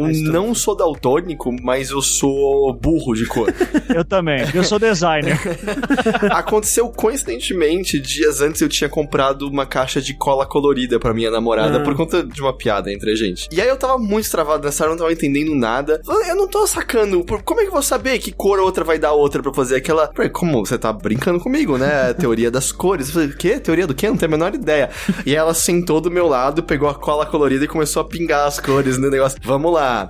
Azul mais amarelo, vai dar o quê? Eu falei, mas não dá pra saber, completamente aleatório, sei lá, marrom, roxo, rosa, como é que eu vou saber? E ela ficou misturando todas as cores possíveis pra me ensinar o que, que a soma de cores virava e tal, mas ainda assim ela passou do elevador pra mim e eu não entendi até agora. Mas o lance é que, tipo, o que você tem que saber de cor de teoria das cores aí é que se você colocar uma cor, por exemplo, verde em cima do branco, o branco fica verde. Mas se você colocar verde em cima de outra cor, ele fica preto. eu não consegui resolver o das cores da cidade, só pra deixar claro. Não- Esse daí é Aquele um que pisca. puta. É, não, Aquele tem é maravilhoso. Três cores diferentes lá. Esse daí é um filho da puta. Quem sabe usar Photoshop e manja disso foi um festival, assim. Esse foi o puzzle que eu escrevi no caderno pra É, esse foi anotar. o único que eu tive que anotar também. Puta, a teoria da cor é foda, né?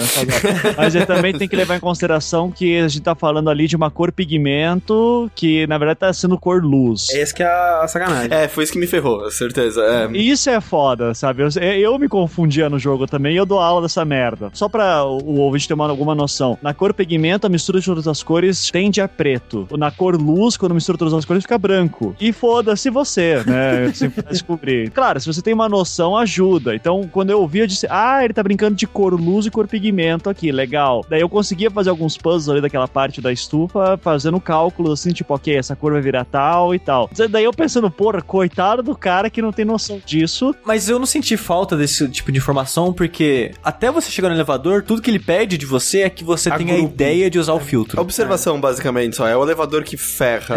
É. O, ele- não, o elevador, o que ferra é o último andar só. Porque a cada andar que sobe, eu achei isso É genial. muito bom, cara. É, Que isso é legal. cada andar é uma cor. Então você tá no elevador naquele primeiro andar, os quadradinhos são de uma cor, simples, vai lá e faz. Na hora. Aí ele sobe e muda. Aí você faz outro desenho, aí sobe mais uma vez. Aí você descobre que você não precisa de de um em um. Uhum. É que ele tem todos os andares desenhados ali. informações, só que em né? cada andar, a cor que te, te mostrar vai te indicar o próximo. Só que você chega num andar, tipo, O cabo tá quebrado. o cabo tá quebrado. Aí você não enxerga qual é a cor. Você tem, tem que supor. Tipo, você tem que olhar, ah, o andar lá de cima é de tal cor. Eu quero subir lá. Então o que, eu faço pra misturar essas duas cores? Uma parada assim. Aí, só nesse último andar você tem que supor. Aí quando você faz isso, acaba. Acaba o lugar. Sim, sim. Foi o Sushi ou o André que me mandou a pauta, né? Daí tinha um link lá com uma entrevista com o Jonathan Blow. E ele falando que ele queria fazer Pra daltônico. pra daltônicos, Isso, sim. né? Só que não dava porque dependendo do gama também que tem no, no teu monitor, as cores aparecem diferentes e tal. Mas aquilo eu achei foda. O problema é que, como né, a gente falou, tem muitos tipos de daltonismo, né? E talvez funcionaria pra alguns, não funcionaria pra outros, ia ser complicado. Mas, pô, quem sabe um dia. Braid 2. Braid- Braid é. 2 não, é Witness 2. Witness- Só pra galera ter uma noção de como esse negócio de olho e cor é complicado, eu morei um tempo nos Estados Unidos e eu tinha um colega, cara, que não era nem que ele era daltônico, ele via tudo em tons de vermelho.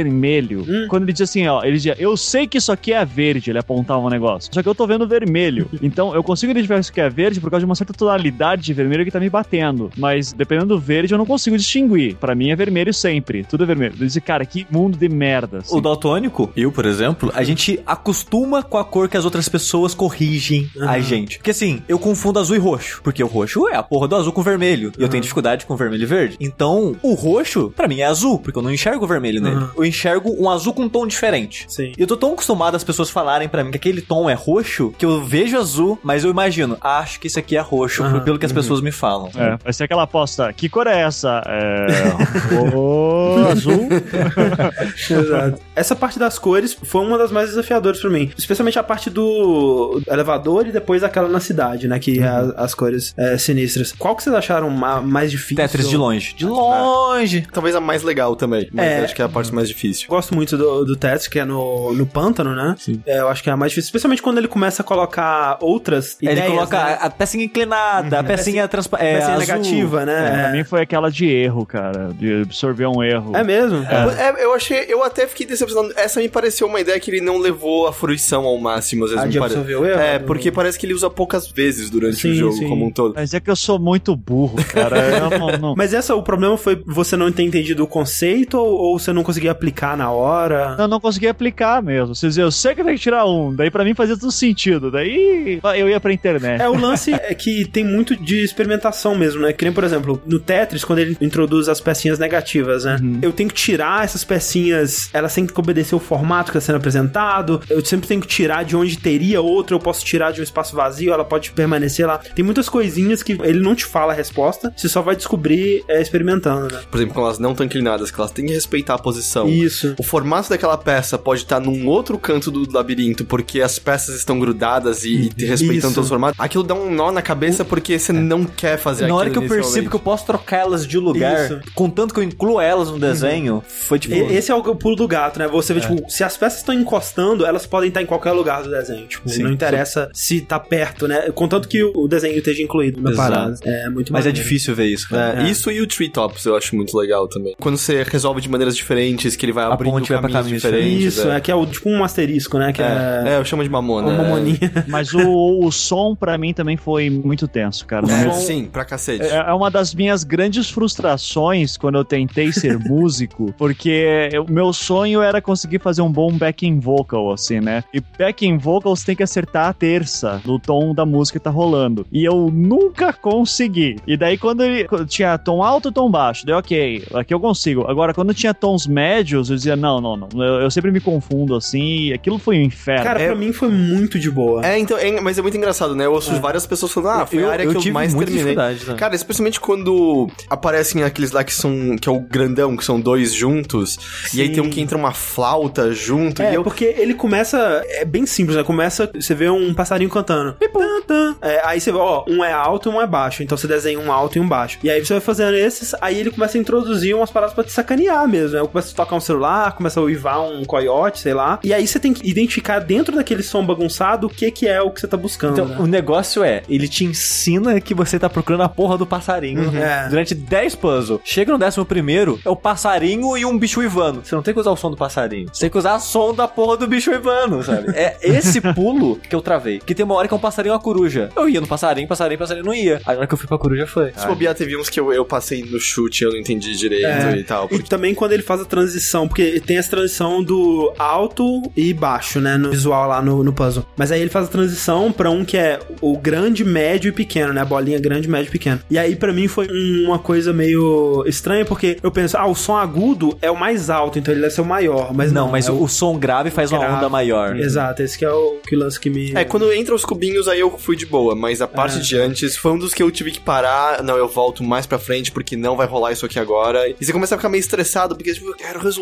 isso, eu sei a, a lógica, mas minha cabeça é, É, ruim. mas e falando já dos sons e cores, tem o puzzle do 1%, né? Que é um filho da puta. que envolve sons, né? que envolve sons. E eu não fiz. Ele foi o único puzzle do jogo que eu não fiz. Porque por um tempo, né, Esse a é gente... o último de todos? Ou? Não, Não, a ele fica gente no tava, barco. A gente tava achando que o puzzle do 1%, que o Jonathan Blow ele disse numa entrevista há um tempo atrás que, ah, tem um puzzle que eu acho que só 1% dos jogadores vão tentar resolver. Pra ele, essa declaração tinha sido, ah, só falei uma parada aqui na entrevista e, e foda-se. Só que isso virou um foco, as pessoas querem, não, eu quero saber qual é o puzzle do 1%, quero so- resolver isso. E por muito tempo a gente achou que era o, desafio, desafio. né, que musical que tem no final. Só que não, ele é um puzzle que tá no navio, né? Exato, porque eu, eu terminei o jogo, fiz tudo que eu encontrei, pelo todos os puzzles que eu encontrei eu fiz, exceto essa porta no navio e o desafio. E eu pensei, o desafio tem um troféu, ele deve ser do 1%. Fiz o desafio, tipo, ah, filha das, caralho, muito foda, que pra mim foi a coisa mais incrível da minha vida, eu amei fazer aquele desafio. E eu falei, fiz essa porra, platinei esse jogo, vou me dar aquela porta de presente. vou ver a resolução dela na internet. Na hora que eu ver a solução, eu, o quê? Esse cara, ele queria que eu ficasse parado aqui vários minutos ouvindo o som das gotas e rangidos do barco para usar o alto, médio e o baixo no puzzle da Não, porta, e- e que tem a parada invisível. Tem a parada invisível, tem a. tem- você tá desenhando uma reta e, e lá tem aquela outra reta invisível que ele tinha. É, a a paralela simetria. É. Pra mim, o maior problema desse é que eu não consegui identificar onde começava o som. Tipo, não. Impossível, cara. Tipo, é um barulho de gota e ferro rangendo. Qual, qual que é o começo disso? De por onde que eu começo? E eu nunca ia pensar em usar isso, porque não é tum tum tum, é tum, daqui Não. 10 segundos tum. Quando eu entendeu? cheguei lá, eu sabia que era som. E aí eu vi o som que tava rolando, eu, ok, eu sei o que, que é pra eu pegar. Porque tem os cubinhos no. no É, tem os cubinhos grandes e médios e pequenos e tal. Mas só que como a luz do lugar é vermelha e tem quadrados coloridos, eu pensei que era envolvendo cor. Por isso que eu desisti. Ah, eu pensei, ah, eu não vou entender isso, talvez esse puzzle fudeu meu daltonismo. Mas e- é- esse daí eu não consegui resolver também. É. O cara que eu vi que fez a solução, é, tipo, ele gravou o, o jogo, usou a onda sonora que ele Ah, capturou pra achar a resposta. Caralho. Agora, vocês ainda já estão acostumados mais com jogabilidade que envolvem sons e tal. Eu tenho o costume de jogo assim, jogar no mudo. Caralho. Sim. Até eu sacar que tinha som, cara, eu tava fudido. E o momento que eu mais desesperei nesse negócio de usar som e que eu não achava resposta, dizendo, cara, tem alguma coisa muito errada, era aquela parte dos labirintos. Tem uma parte que você tá andando e à medida que você vai andando faz um som. Sim. Que é o que faz barulho de cascalho, né? Onde você Isso, pisa. isso. Isso, aquela parte lá, cara, tava no mudo, eu fiquei, mas filha da puta, não tá funcionando. Daí eu subia, descia, olhava pela torre, dizia, cara, não, onde tá essa merda de solução? O caminho certo pra você passar no labirinto é o que não É o faz que, é barulho. o que faz som, eu acho. Isso, é alguma coisa assim. É, é alguma coisa assim. E daí que eu fui na internet, ó, cuidado com o som. Deu, ah, beleza. Deixa eu tirar do mudo aqui.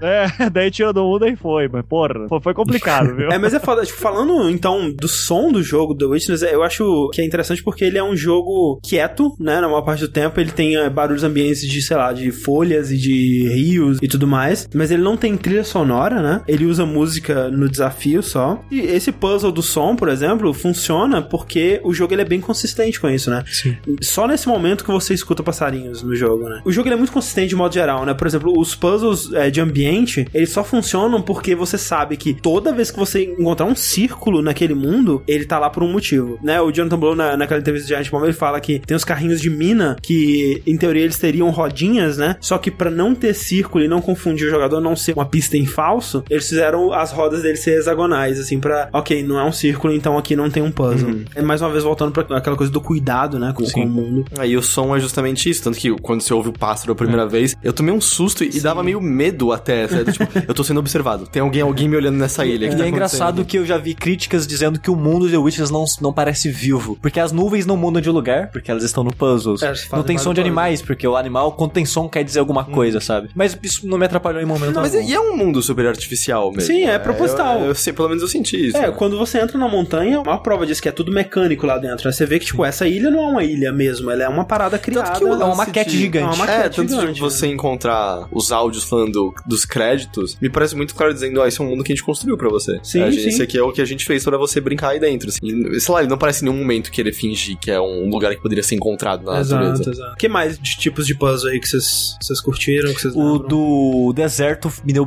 bocado de trabalho, É. cara. E eu achei ele um dos mais cansativos, porque ele é muito longo. Se arrasta pra caralho. Eu não cara. sei se é, Foi a última área que eu fiz. Foi de todas. Foi e a aí, segunda que eu fui fazer. Depois da simetria, eu fui pra lá. E aí, então eu olhei, eu não entendi a lógica, eu fiquei com medo do jogo, É, porque não tinha dica E eu, eu achei muito foda a maneira que eu descobri como resolver esses puzzles. Aham. Porque para você fazer esse puzzle, você olha, você vê o caminho, você. Tá, mas não tem nada na tela. O que você tem que fazer é que tem que olhar de uma maneira que o sol bate, é, não tem reflexo na parte do caminho certo. É, é meio que quando você passa o seu dedão num- numa janela, num vidro, né? E dependendo do reflexo da luz nessa janela, você consegue ver a marca, né? da- Exato. Da, parada. E é mais ou menos isso. Só que quando eu tava indo pra lá, eu encontrei uma flor com um quadro do lado. E o quadro, a, a primeiro momento, ele não tinha desenho nenhum. Só que eu falei, ah, que parada estranha no chão. Eu comecei a olhar em volta. Quando eu fiz isso, o sol bateu. E quando o sol bate, você vê que tem flores no quadro. Flores. Ah, é? né? Não sabia disso. Só que só aparece de um ângulo específico. Então eu fiquei com essa ideia na cabeça da tela que responde com reflexo. E quando eu cheguei no deserto, foi meio que E- natural. E é bem proposital, que esse- essa paradinha tá no caminho Tá no daquela caminho, ruína sim. lá. Então, tipo, Só ele coloca a semente isso. na sua cabeça de cara ali, sabe? De uma É. maneira que você vai achar aquilo curioso, você vai começar a olhar, aí você vê isso ser feito lá, sabe? É que pra mim, como foi a última área, você já tá treinado essa É, hora, exato, sabe? foi- tipo, ok, foi pra mim também. se não tem tutorial, é alguma coisa com o ambiente. Ok, Sim. eu tô num deserto, tem vários sóis desenhados aqui. Acho que isso aqui tem alguma relação. É. E aí, consequentemente, foi uma área que eu passei tranquilo, assim. eu- É, eu, eu passei relativamente tranquilo, só que é uma das que eu menos gostei, porque É, não é das melhores. Porque o lance acaba sendo você, por tentativa e erro, tentar se posicionar, tentar achar o ponto certo na É, sala. o onde o você meu vai conseguir problema é enxergar. com a última parte, da água subir e descer. Sim, muito chato. Aquela parte, né? você ficar subindo e descendo e tentando, cara, qual que é o ângulo dessa porra? É, bem E- chatinho. Porra, eu me senti tão inteligente nessa parte, cara.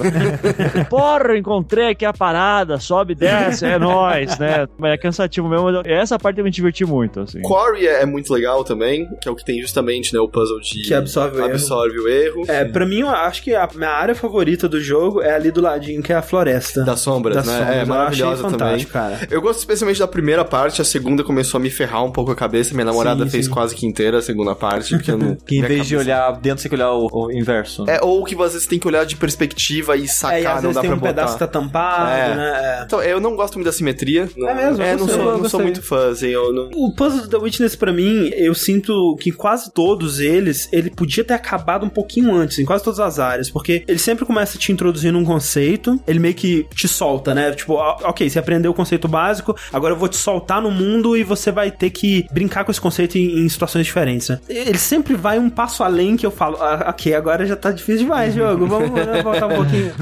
E eu sempre sinto que, tipo, se ele tivesse acabado antes, seria mais fácil, mas ao mesmo tempo eu gosto, né? É, seria mais fácil desafio. porque os últimos que você reclama é quando ele falou, agora que você aprendeu, toma uns três aqui de verdade. Isso, é tipo isso mesmo. Eu não acho ruim, eu só acho, fiquei meio decepcionado que a cidade só é um pupurri das outras coisas, assim, em vez de uma Ah. nova regra pra você aprender e tal. Mas na cidade, cara, tinha Mas coisa. eu acho legal que você mescla tudo lá. É, Mas alguns são só meio separados, né? Não são necessariamente juntos. Acho que é o interessante o que você tem que resolver pra abrir a porta, pra ela mudar de ângulo e aí o vidro Ah, poder entendi. filtrar o negócio. sim. Mas, por exemplo, tem uns que é só, tipo, ah, esse painel só Aqui tem isso é daqui. um, aqui é outro. Tem uma tela que você usa a sombra dos matos. Na mesma tela, você usa o reflexo, a sombra e uma outra parada. Que Você tem que fazer os três respostas Sim, nela sim. mesmo. Então ele usa vários elementos nela. Mas eu gosto de ter esse lugar que te mostra tudo que te espera, sabe? Você chega a ser, caralho, o que, que tá acontecendo aqui, sabe? Eu acho legal isso. E é uma sessão de progressão que você tem que se vai resolvendo, você, haha, Voltar eu lá. vou voltar, lá e vou fazer ver, isso, é. sabe? Eu deixei essa área, obviamente, por último. E tinha coisa lá que eu fiz no, tão no começo do jogo que eu nem lembrava mais. Tipo, a parada da árvore, né? Da maçã na árvore. Cara, eu tinha esquecido essa parada. Foi uma das primeiras coisas que eu fiz no jogo. Não lembrava mais. E não é mais usado, né? Então. É só naquele lugar É. lá mesmo.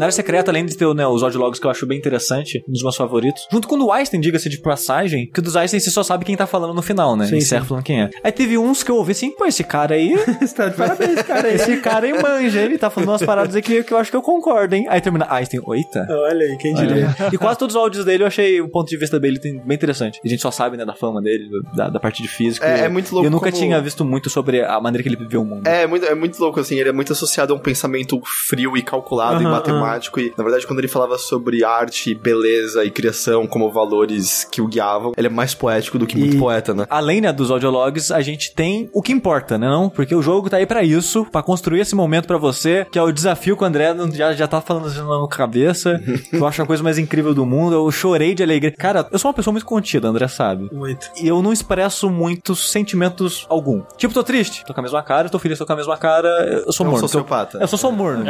É um vulcão. É um É. vulcão, né? A não ser que seja um sentimento muito extremo, né? Aí eu fico, fica mais evidente em mim. Nesse desafio, ele tem uma ideia muito legal que é a única música do jogo, né? Ele introduz uma música, você liga, né? Um, um aparelho de vinil lá. São duas, né, na verdade. É uma música só. São duas partes da Ah, mesma entendi. peça. O nome da parte famosa é. How of the Mountain King. Exatamente. Que é uma música que todo mundo já ouviu, você não reconhece por nome, você não sabe o cara que fez.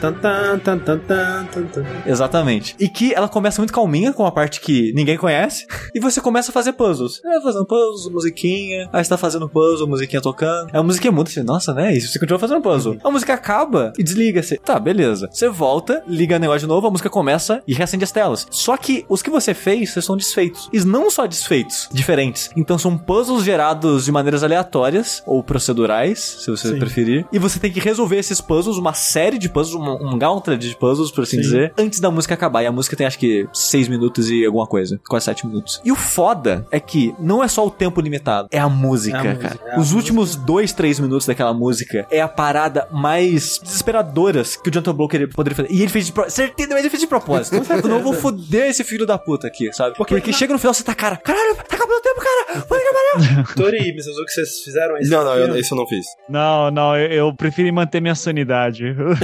não, é, é ótima escolha, É, não, eu tô ligado que é, eu, eu vi a área, mas não fiz. É, o, o André fez, mas ele fez mutado porque a música. Não, no final das contas, eu achei o valor da música. Eu joguei bastante mutado. Só que, realmente, você precisa saber, até pra você não desperdiçar o seu tempo, pra você saber o, o quão bem você tá indo. Você acaba que você decora a música e você sabe, ok, eu, eu cheguei nessa parte, tá nessa parte da música ainda, ok, eu tenho uma chance. E no final, a música fica. Tan, tan, tan, tan, e, e tá acabando, né? É. E, tan, tan, e aí acaba. Tipo, foi no tan, tan, de acaba, eu fiz a última coisa do puzzle. É. Cara, pra mim foi a mesma coisa. Tipo, eu cheguei no finalzinho uma vez e perdi, que no final são duas torres, tem que fazer dois pilares. Eu não fiz nenhum dos dois e perdi. A segunda vez que eu chegar, afinal, agora tem que ir, cara. Agora tem que ir. E no último tan, eu fiz o último puzzle. Cara, a sensação de alívio, cara, o prazer que eu tive. Mas o meu foi alívio de eu tô livre dessa merda, platininha, cara, da alegria. Mas é, o negócio é que eu gostava do processo, eu tava me divertindo muito com a parada, sabe? O, o meu problema, tipo, na verdade, foram duas coisas. Uma foi burrice minha, que tem uma parte no começo que você resolve um primeiro side puzzle, e aí você resolve um isolado, né? Que tá numa caixa, num, num cubo. Esse cubo é um mapa de um labirinto que você vai lá na frente. E aí a linha que você traça pra resolver esse puzzle é a linha que você tem que atravessar É. e te mostra a posição dos puzzles que você tem que resolver nesse labirinto. Eu demorei muito pra perceber isso. Tipo, Nossa, eu muito, percebi isso muito, de muito. cara. Porque quando eu fiz aquilo, eu pensei, isso aqui vai significar alguma coisa mais pra frente. Eu cheguei lá, vi as paredes fechando, eu já pensei, na hora, porque a, a labirinto é da mesma cor do, do puzzle. Sim, essa foi a minha dica, mas eu demorei muito pra É, eu já vi aí, tá, então beleza, o caminho vai ser aquilo e você tem, você passa por três bolinhas durante o caminho. Ah. E eu vi uma tela de puzzle, falei, já, já saquei. Tá, as bolinhas é onde tá os puzzles que eu tenho que fazer Sim, aqui. é, eu demorei muito pra sacar isso. Quando eu saquei isso, tipo, eu joguei mais três vezes e aí eu resolvi. Mas o meu problema com essa parte são dois, na verdade. Primeiro que eu, eu passei o jogo inteiro resolvendo puzzles relaxado, né? Naquela de boa, não tem pressão de tempo e tal. E aí, de repente, essa pressão de tempo é algo que eu geralmente não gosto em jogos. Tipo, se a missão tem um tempo limitado, eu acho meio merda já. Mas segundo, e o principal, é a inconsistência dos puzzles. Porque, como eles são gerados randomicamente, às vezes você tá indo e você pega um puzzle patético e às vezes naquele mesmo lugar é uma parada que eu tipo, não consigo. Não, não consegue mais essa. E aí eu tenho que resetar, porque eu sei que. Se você fosse bom, Se você Desculpa. fosse bom, ok? Desculpa, Sushi. Você tá mijando já numa jarra direto? Não. Esse é o problema, cara. Ainda Você não tá se dedicando de verdade. E aí eu resetava, porque eu fiquei resetando até chegar uma vez que eu vou dar a sorte de, sair, de pegar uma, uma série fácil e terminar. É, pra mim eu não tive problema com isso, porque Porque ele você é é bom. bom, é, porque ele é bom. mija na jarra. Que ele não tem sentimentos, cara, ele É. não perde tempo com isso. é só um demonstro. Eu tô chorando isso. tá certo que realmente eu fiz 500 puzzles sem preocupar com o tempo? É. Fiquei um- duas horas em um? Fiquei. Mas Legal, agora legal. que eu já fiz tudo aquilo parado, respirando, é legal ter um que eu Não, faço eu com o entendo, tempo, eu entendo a sabe? ideia por trás. Eu respeito e eu admiro, mas, tipo, pra mim não foi divertido, sabe? É, eu achei divertido pra caralho, uma das coisas que mais gostei no jogo. E é uma coisa opcional final também. Total. né? é, é. Porra, e libera o melhor vídeo, que é o vídeo, o vídeo do Moriarty. E aí, a gente chega na montanha, né? Que é pra onde todos os lasers vão convergindo. E eu acho, inclusive, um bom trabalho de level design, né? Quando você sai daquela primeira área, você já vê a montanha. Sim. E todos os lasers, né, que vão pra lá, você vendo, ó, essa montanha aí, né, tem alguma coisa. E aí no final você tem que resolver aquele puzzle dos caras segurar na caixa, que eu achei muito difícil. Eu achei cara. bem difícil. Muito difícil. Porque tem duas estátuas de Sim. dois caras meio que discutindo, né? E eles estão segurando uma caixa. Não, é um tá segurando a caixa, outro tá puxando o outro cara. Isso, é uma coisa assim. E aí, nessa caixa tem quatro travas dos lados dela. E dentro você vê que tem um puzzle pra você resolver, que é o, né, o seu objetivo final ali. Só que debaixo deles tem uma grade com puzzle que você não consegue resolver porque eles estão em cima, né? E sempre que tem um objeto físico em cima do puzzle, você não consegue resolver É, ele. não passa pela linha. Não linha passa pela linha, exato. E aí você tem que se posicionar no cenário e ficar andando e ficar dançando até você conseguir. Achei bem difícil. Eu achei bem difícil. É, mas eu acho que o André não gostou da última área. Não. Ah, não? Na Por quê? montanha eu não gostei. Fica, tipo, gimmick, né? Eu gosto do puzzle honesto.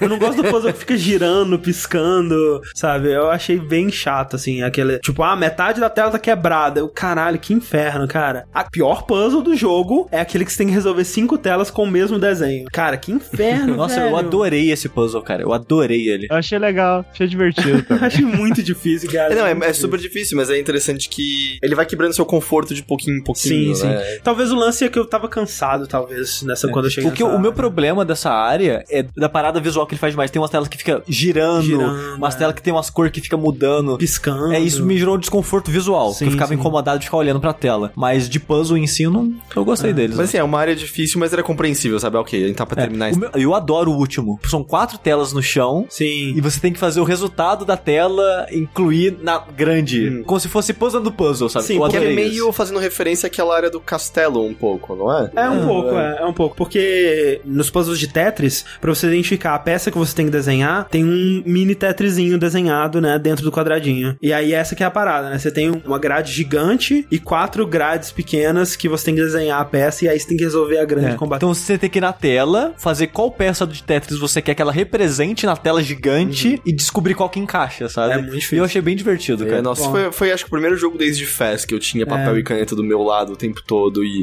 Porque tem coisas que se você não desenha e não Fica pensa desenhando, difícil. você não. É, Pelo eu- menos a eu- minha cabeça não funciona. Eu acabei usando só em um puzzle, que foi o das cores. Ah, é sério? Nossa, eu usei o jogo inteiro. Não, o resto eu fiz de cabeça mesmo. Eu usei no das cores e nessa área final eu usei de novo também. Nossa, eu fiz em tudo. Papel e caneta o tempo inteiro.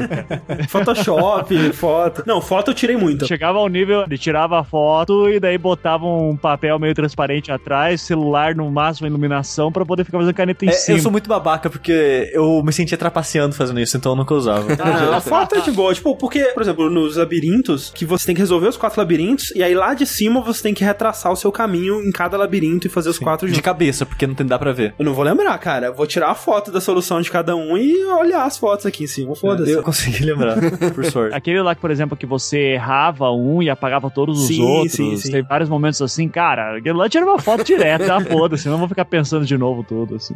Quando você vai terminar essa- esse puzzle que eu comentei das telas e telas, você encontra o Jonathan Blow, né, sentado no chão, a estátua que re- basicamente representa ele, brincando numa telinha, né, meio que pensando assim, olhando pra uma tela. E pra mim, por muito tempo, não tinha nada na porra daquela tela. É porque essa tela é uma última linguagem que o jogo ele nunca te ensina completamente, né? Ele nunca tem uma área que ele te para, ok, agora você vai aprender. É, é dos triangulinhos. Dos lá. triangulinhos. Que ao longo do jogo você encontra umas telas perdidas pelo cenário que tem esses triangulinhos. A maioria, pelo menos, eu fui na tentativa e erro e resolvi, né? Porque você saca que tem alguma coisa a ver com a direção do triângulo, mas as possibilidades não, são- não são tão grandes que sempre dá pra se resolver. E no fundo não é a direção do triângulo, né? Não, é o número de Eu triângulos. passei o jogo inteiro achando que era porra da É, eu, direção. não, eu não resolvi, eu, eu não fiz a área final, só deixando.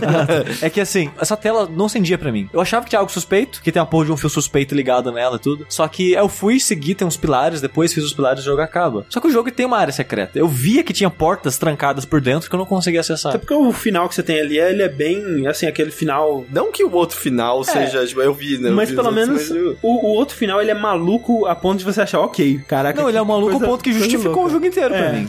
Agora, esse primeiro você entra, tipo, numa cabine telefônica, sei lá, na Tardes, e vai voando pela ilha E volta pro começo. e volta pro começo. Que é um final muito bonito. É muito bonito, sim, passagem. muito bonito. Por mais que. Inclusive, eu prefiro esse final ao outro. É mesmo? Pra ser sincero. É, porque eu acho que se eu tô pensando no jogo como esse grande negócio do tipo, não importa muito se vai chegar, o que importa é a jornada. e- Ele tem um, um lance bacana que daí você termina e daí você vai revendo tudo que você fez, Sim. passou por toda a ilha, daí você fez daí tudo fechando, daí começa daquele daquele desespero de ah, não, né?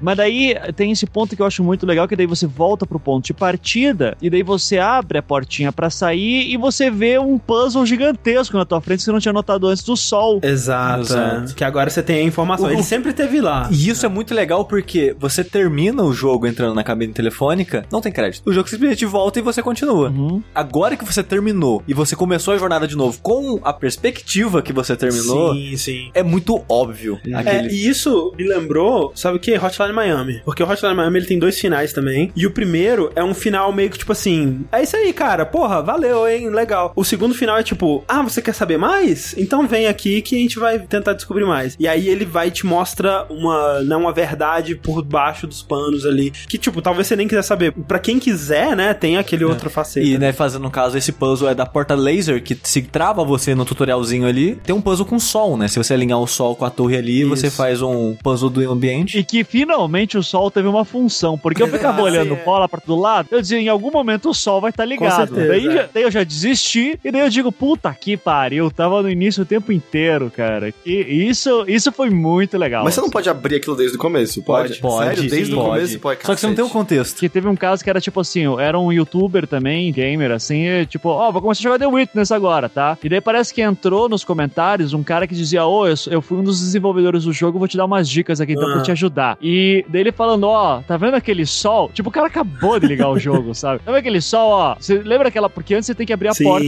Pe- Pega aqui esse conceito e agora aplica no sol. Ele falou, olha que legal, tal. E daí ele foi pro final. Só que o lance é que você também tem que fazer uma parada na portinha, né? Não, aquela parada é pra fechar o laser de Ah, volta. tá. Porque eu, eu fiz isso na cagada. Depois eu me achei- um gênio. Porque assim, o painel que abre o laser, né? Quando você vai sair da área, são meio que. Como que eu posso dizer? Losangos em cima do outro, assim. Sim, sim, sim. É uma área meio bizarra. Você resolve aquilo, o laser fecha e você foda-se. Então basta você fazer a É. parada do sol. É. Ah, tá. Aí o laser fechou, você não tem mais como fazer a parada do sol. E eu, por algum motivo, meio que sem querer, eu achei isso no YouTube, do, do sol. Aham. E eu, caralho, agora eu sei disso, não vou ter momento descoberto, não sei o que lá. Mas foda-se, vamos tentar fechar esse laser de novo, que deve ter uma maneira de fechar esse laser de novo. Não é possível que eu tenha que terminar só pra fazer Aham. isso. E onde que você encontra o padrão pra fechar? São os triângulos? Não, no- na área secreta você encontra o padrão. Só que eu não tinha na área secreta ainda quando eu fiz isso. Aham. Só que eu fui lá no, no negócio e eu fiquei olhando aquilo. Deve ter alguma coisa aqui. E se eu fizer o maior caminho possível? Deu certo. Caralho. Eu fiquei assim, ó. Eu vou tentar fazer o maior número de curva possível pro meu tracinho ficar o maior possível. De primeiro eu fiz, cara. E fechou o laser. E eu, caralho, consegui. Aí depois, que na área secreta, eu, eu achei o papel que ensina a fazer aquilo. Foi muito cagada, cara. Na área secreta da montanha, que é onde tem o desafio, o jogo inteiro ele fica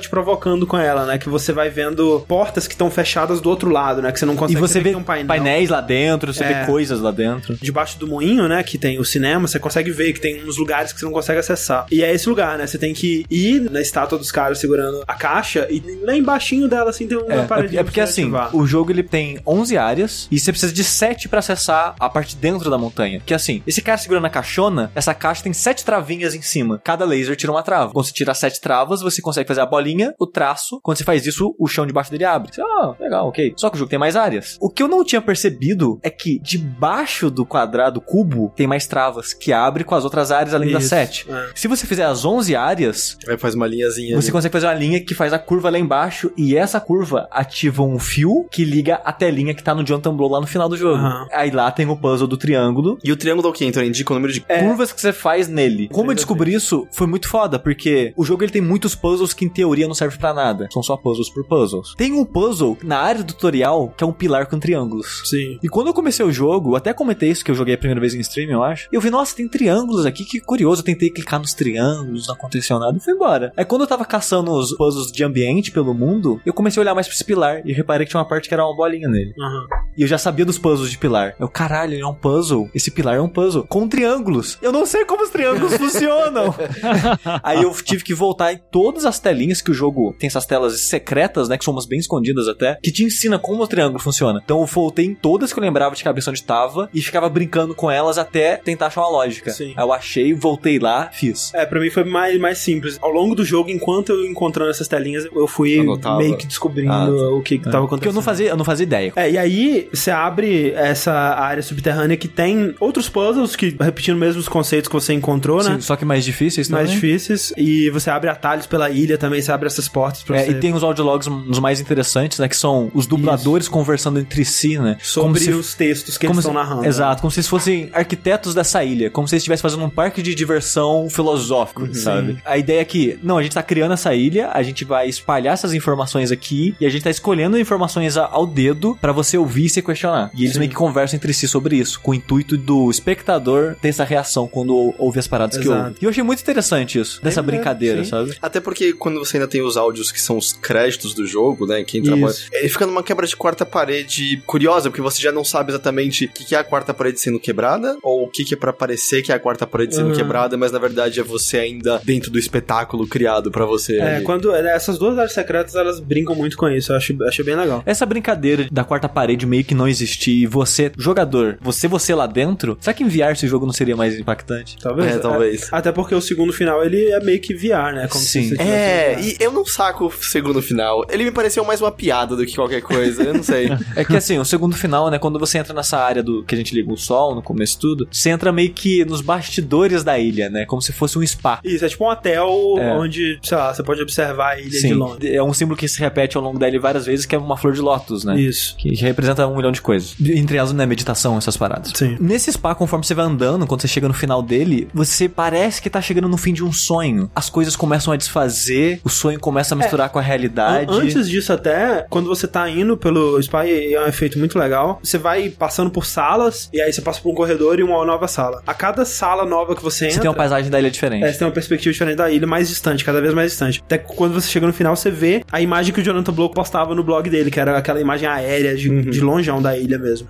Como se, tipo, você tá num lugar que não existe fisicamente, né? Sim. Você lá dentro você também passa na caverna da, da área secreta Isso. e por ângulos que você consegue ver da caverna, mas você não chega lá, essas coisas. É basicamente uma linha reta com audiologs, né? Dos créditos de quem fez o jogo. Quando você vai chegando nessa área que o jogo começa a desfazer, que o jogo literalmente começa a desfazer na sua frente, você vai num mundo que as coisas estão caindo, né? Às vezes tem uma estátua que eu acho bem legal que você encontra, que é tipo um, um rei, digamos assim, Aham. ajoelhado, tentando al- alcançar um cálice Isso, tipo um grau. um grau que tá em cima de uma, de uma, de uma parada de vidro. E como se fosse o cara tentando achar a verdade, ou que seja, ele tentando alcançar algo na vida dele. Alcançar o conhecimento. É. e é engraçado que ele não enxerga, mas ele já tem um conhecimento. Porque quando você olha a sombra dele, a sombra dele já tá segurando o cálice. E tem um outro jogo de imagem muito foda que o cálice é a montanha. Uhum. Tipo, do ângulo que você chega nessa sala, o topo da montanha, onde todos os lasers se encontram, é onde o cálice É tá. onde o cara está, né? Várias linguagens diferentes no mesmo símbolo e eu acho muito foda. Até que- e não é, acho que à toa que é no topo da montanha onde tem a discórdia, né? Entre o- Sim, as sim, estátuas. E é Sim. pessoas sendo arremessadas. Eu gosto muito de daquela que você olha pra baixo da montanha e tem uma mulher pendurada, sabe? Aham. Eu acho muito legal. E quando você chega nessa parte final, é essa estátua caindo com o cálice junto, sabe? Tipo, o cálice num canto, ela no outro. Eles não estão assim, encostando Aham. em nada. Mas o símbolo se repete, ele, tipo, tudo tá sendo desconstruído. Tipo, a sua conquista, as coisas que você quer, não importa mais. O que eu gosto É. muito nesse finalzinho aí, que eu acho um efeito muito impressionante, cara, que... Do vídeo, da sala. É, você tá andando, né, pelo ambiente, você olha do lado e tem uma janela, uma sala escura, assim. Você não consegue ver muito bem, mas você vê que é diferente, né, que tá, né, realístico demais. Você resolve um puzzlezinho pra acender a luz e você vê o interior do estúdio, né, do The Witness. É Tecla, né, que chamam. Tecla.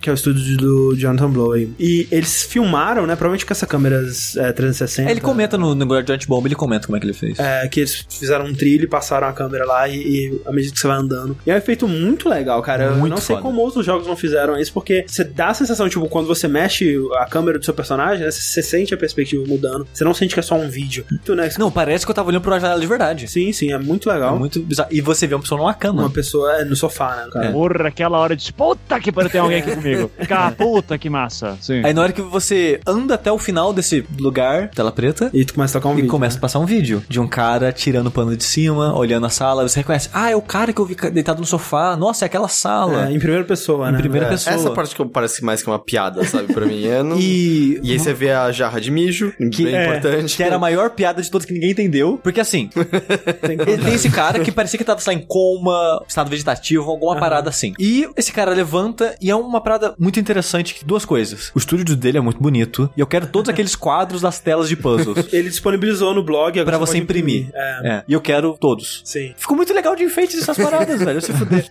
E é um cara que parece que tá aprendendo a andar de novo. Ou que ele tá Pa- muito parece que eu- tempo desacordado, Exato, tá é, ficou muito tempo. Mas a impressão que eu passo também é como se fosse uma criança crescendo muito rápido, passando por todos os estágios de conhecimento empírico, sabe? Porque assim, ele levanta da cama, aí ele tira, né, a sonda, que em teoria ele tava Ah. mijando por uma sonda, ele tira paradas que pegavam sinal vital dele, vai desligando várias coisas dele. Aí ele levanta, ele tenta andar, ele cai no chão, ele não consegue andar. Aí ele vai levantando aos poucos, ele tá aprendendo a andar. Aí ele olha em cima da mesa, ele vê objetos, ele começa a empurrar os objetos, ele empilha, ele dá peteleco. Tipo, ele tá aprendendo as mecânicas da parada, as coisas interagindo entre si, sabe? Ele tá aprendendo como o mundo funciona. E é basicamente isso que ele faz. Conforme ele vai andando bem devagar pelo estúdio, ele toca nas coisas meio que. O que, que é isso, sabe? Tipo, Uhum. Pra que mim- tato é esse? É. Aí ele vai na cozinha, ele experimenta uma parada, ele começa a bater nas coisas pra identificar som, Não, ele, eu que ele pega o coisas. biscoitinho e ele põe na beira de uma linha como se fosse um puzzle também. Sim.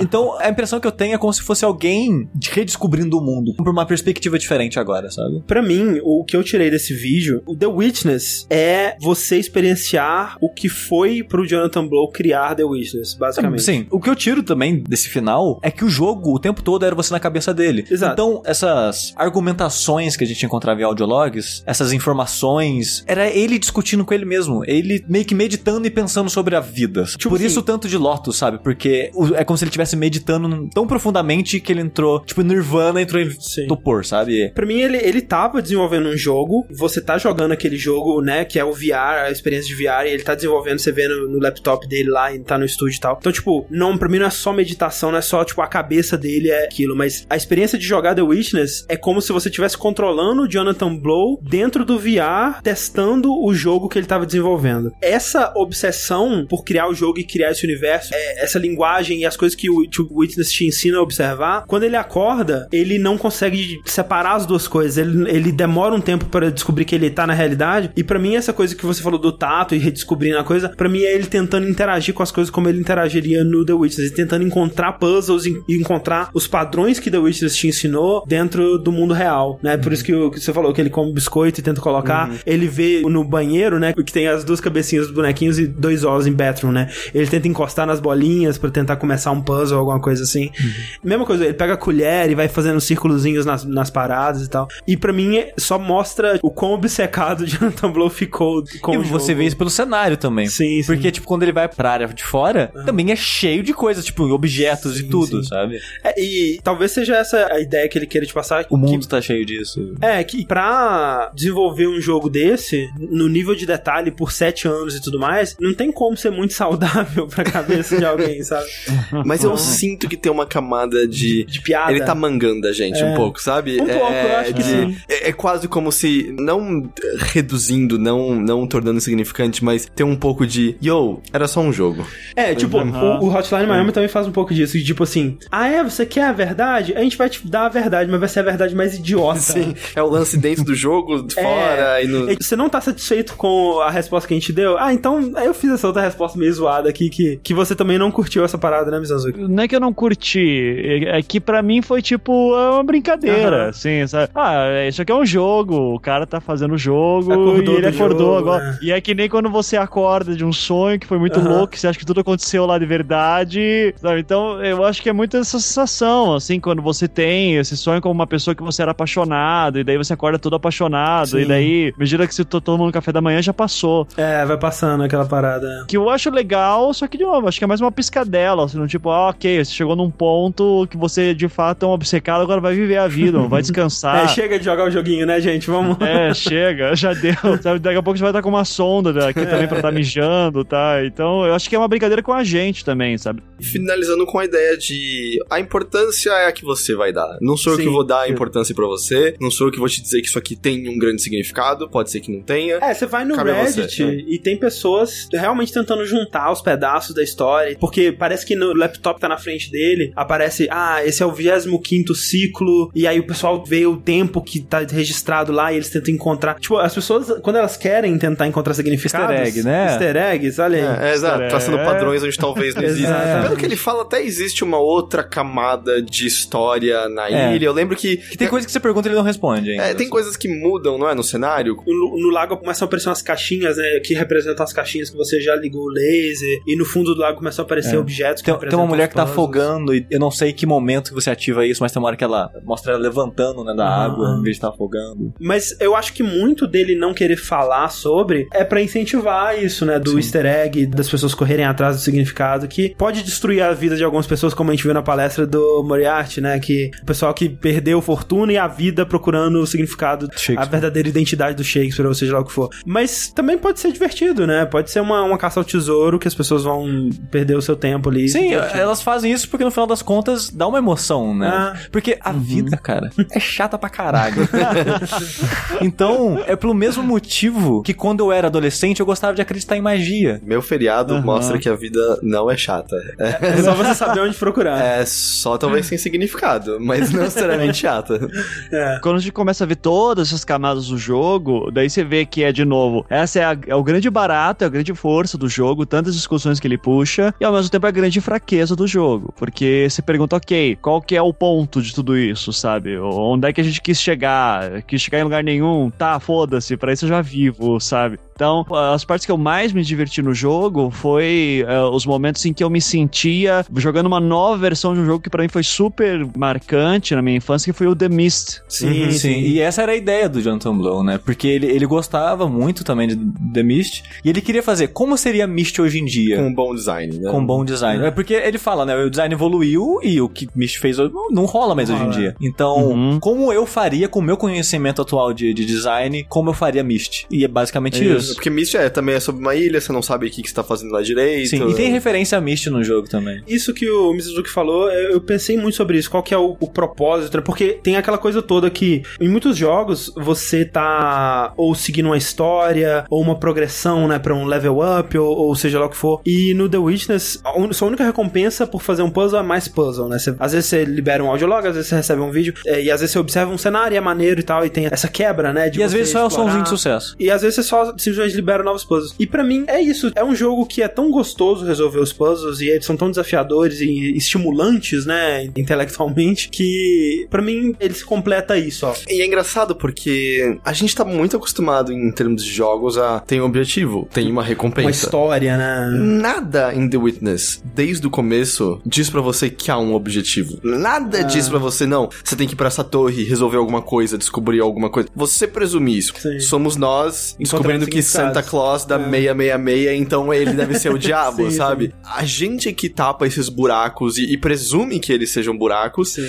e aí, consequentemente, passa a cavar por explicações que podem nem existir. Eu, às vezes, sinto que até o, o que o The Witness é um pouco de uma resposta ao que as análises que Braid teve na época, porque foi um jogo que atiçou muito, tipo, videogame é arte, videogame não é arte, o que isso quer dizer, o que É, isso não é um quer jogo dizer. sobre a bomba atômica, não é? E tal. E, tipo, algumas coisas são mais concretas. É, é, tem muita coisa sobre a bomba atômica, Sim, tem sim. muita coisa sobre a obsessão, mas as discussões espiralaram pra direções absurdas e distantes, e aí fizeram um jogo que representar coisas que talvez ele não representasse. É, foi muitas dessas interpretações das pessoas querendo encontrar um significado no Braid que foi o que deixou o Jonathan Blow incomodado, né? Porque às vezes as pessoas nessa busca do significado, elas perdiam o significado do jogo, né? Jogo. Do gameplay, dos puzzles e tal. Ele comentava que ele ficava incomodado, né? De Sim. gameplay que é só uma ponte pra uma nova coisa, que não Exato. satisfaz por conta própria. Porque ele falava como ele, acho que ele odiava o, o lance da cenoura na ponta da vara de pescar, né? Tipo, se a sua mecânica, se o seu design, tudo que ele faz é fazer o jogador tá querendo, é tá ansioso pelo que vem em seguida e não o que ele tá experienciando ali É. agora, seu jogo é ruim. É, o Moriarty, ele fala disso na palestra dele, na na hora que ele tá falando de easter egg, ele fala que a gente não tem que esconder o que é bom do jogo, a gente não tem que usar de gimmicks de jogos de marketing pra te mostrar o que é bom do jogo. Se você fizer o jogo bom, essas coisas vêm naturalmente. E ele mais ou menos faz isso, porque ao mesmo tempo que ele é um jogo de easter egg, porque ele no final das contas é a parte mais interessante do jogo, pelo menos pra mim, é encontrar os, os puzzles no mundo, no ambiente, e a maneira que isso afeta e mexe com você, e você começa a ver tudo de maneira diferente, o jogo por si só, ele é bom. Tem gente que vai terminar sem ver isso e gostar do jogo mesmo assim, Exato. sabe? Então, o jogo ele tem esses lados mais profundos e secretos, escondidos e mensagens, mas ele por si só ainda é um bom jogo. É, São tantas possibilidades no jogo que tornam o jogo bastante interessante. Só incomoda um pouco se você tem um pouco dessa visão mais fechada do que tem que ser um Sim, jogo, sim. sabe? Que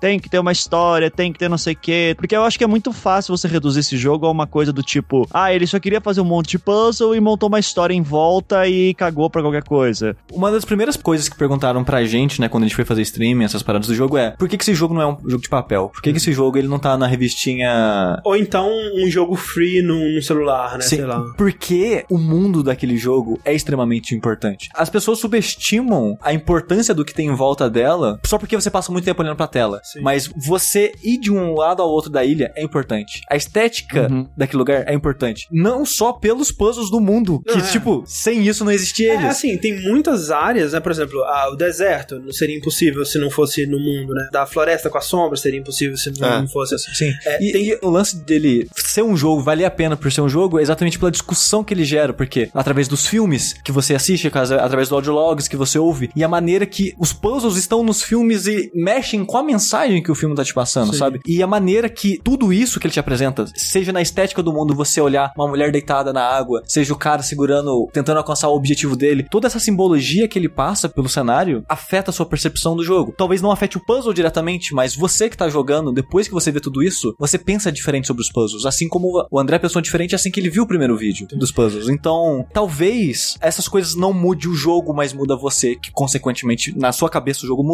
E quando você pensa que o principal pro Jonathan Blow são os puzzles de ambientes, esse sem dúvida seria impossível Sim. de qualquer outra forma. E eu acho que, apesar do Mizanzuki ele né, ter comentado que ah, foi um jogo, né, que né, meio vazio e não sei o que lá, e não, tem sentido, e pra que isso e aquilo, pra mim, ao mesmo tempo que o jogo ele muda a perspectiva de como você enxerga aquele mundo, mudou a minha perspectiva de como eu enxergo o meu mundo, sabe? Uhum. Porque as discussões que geradas através das várias informações que o jogo te passa me fizeram pensar sobre o meu mundo, sabe? A maneira que Uhum. o jogo apresenta aqui, cara, tem uma parada ali, numa- você passa 20 vezes ali e você não repara. Mas olha de novo pra você ver. Olha, olha direito, Sim. olha de um ângulo que você não tá acostumado a olhar. E, e essa mudança de perspectiva, essa maneira de, cara, olha pra mesma caixa que você olhou todos os dias da sua vida de cima pra ver, sabe? Sim. Então, essa maneira dele incentivar a pensar e as informações e a maneira que me fez pensar sobre a vida e sobre mim mesmo, o jogo mudou a minha perspectiva de como eu enxergo o mundo, de modo geral. Sim, mas também me, me retratando nesse sentido, é só lembrar que o que eu falei no início do programa, de que quando a gente diz que essa é uma discussão um pouco rasa no, no jogo, primeiro tem que relevar que eu não me lembro de algum outro jogo que tenha feito as discussões que o The Witness levanta. Uhum. Eu, eu acho que não. Então, nesse sentido, ele já ganha mérito por isso. Porque se eu for pro cinema, por exemplo, citando assim de cabeça, vai, eu tenho Waking Life do Richard Linklater, que é- traz as mesmas discussões sobre ciência e espiritualidade. Eu tenho qualquer filme do Lars von Trier, daí citando aqui o Melancolia de, de primeiro momento, que você tem, por exemplo, lá um personagem que tá, tá vindo aquele planeta pra destruir a Terra, né? Tem um personagem lá que ele é super cético, científico, ele diz, não, vai passar direto, Uhum. vai ser só um espetáculo, a gente vê, e daí no fim das contas percebe que na verdade tá vindo não tem mais solução e dele se mata. Então a, a falência da razão, né, que é uma coisa muito forte hoje na filosofia contemporânea, a falência da razão de- e a religião, querendo ou não, por mais que hoje em dia não esteja muito na moda você ser uma pessoa religiosa, é, são esses caras que conseguem aguentar o tranco. Você tem o filme Árvore da Vida do, Sim, do Malik, é, que traz as mesmas discussões. E literatura nem se fala. Então, você tem várias mídias que esse tópico volta e ele é muito forte, tá muito quente hoje discutir isso sobre em um certo momento a gente acreditou que a ciência ia nos salvar, eh, ia nos dar respostas, ia tornar o mundo melhor, e de repente a gente fez uma bomba atômica, a gente teve uma guerra fria, a gente tem hoje terrorismo, e como que a gente explica tudo isso? Explica porque o ser humano, ele é além da tecnologia, né? Não é culpa da tecnologia, é culpa de como a gente usa. A gente não explica, mas ao mesmo tempo, por exemplo, você ainda tem grupos de pessoas que acreditam que as religiões têm que acabar, porque isso a gente vai ficar mais eh, lúcido, e tem outras pessoas que dizem pode acabar, a gente vai criar novos deuses na ciência e vai ser uma merda igual, ou tipo, a gente tá sempre no meio termo e não adianta acabar com religião, religião não é problema, o, o problema é outro. Então essas discussões são super em voga hoje em dia, especialmente com o ambiente de terrorismo que nós temos hoje, fanatismo religioso, tudo isso. E daí tem a questão do fanatismo científico, que é se é que a ciência é cética mesmo, se é que a ciência de, de fato busca a verdade, será que a gente não tem política na ciência? Então, esses são tópicos que são super quentes, assim, e que o cinema já explorou, a literatura já explorou, a filosofia discute muito isso, sociologia discute muito isso, e é a primeira vez que eu vejo num videogame, sabe? Então, nesse sentido, é muito legal. E eu acho que tem uma coisa diferente também, Mizanzuki, que vários desses filmes que você citou, eu assisti e eles nunca me tocaram de maneira alguma, sabe? Eu, eu Uhum. não consegui tirar nenhum significado. É muito interessante. Talvez por falta de contexto, né? Então, Como você mesmo citou, claro. a morte da razão. Se eu tivesse tivesse esse contexto antes, eu teria entendido isso melhor, sabe? Aham, sim. Não são necessariamente filmes que sejam fáceis, que sejam filmes que você É, possa... sim, é. Enquanto The Witness é... Ele, Bem didático. ele, é um, ele é um passo introdutório, talvez. Sim, e eu acho que os jogos eles têm uma vantagem sobre as outras mídias nesse aspecto, porque em vez da pessoa tentar te passar uma ideia através de uma maneira passiva, né? Assim, você tá assistindo, absorvendo aquilo e você só absorve mentalmente naquilo. Você pensa sobre o que tá acontecendo, mas você não interage diretamente com aquilo, tirando intelectualmente. No jogo em si, é você andando, é você realizando as ações, é pessoas falando diretamente com você e você dando consequências disso. Eu acho que isso faz ficar mais pessoal, mais direto com a pessoa. E eu acho que os jogos, de modo geral, de maneira narrativa, eles são uma mídia inferior às outras mídias, porque eles. O aspecto de você estar lá é tão engra- engrandecedor pra história que a história pode ser ruim, mas ela fica boa por causa disso.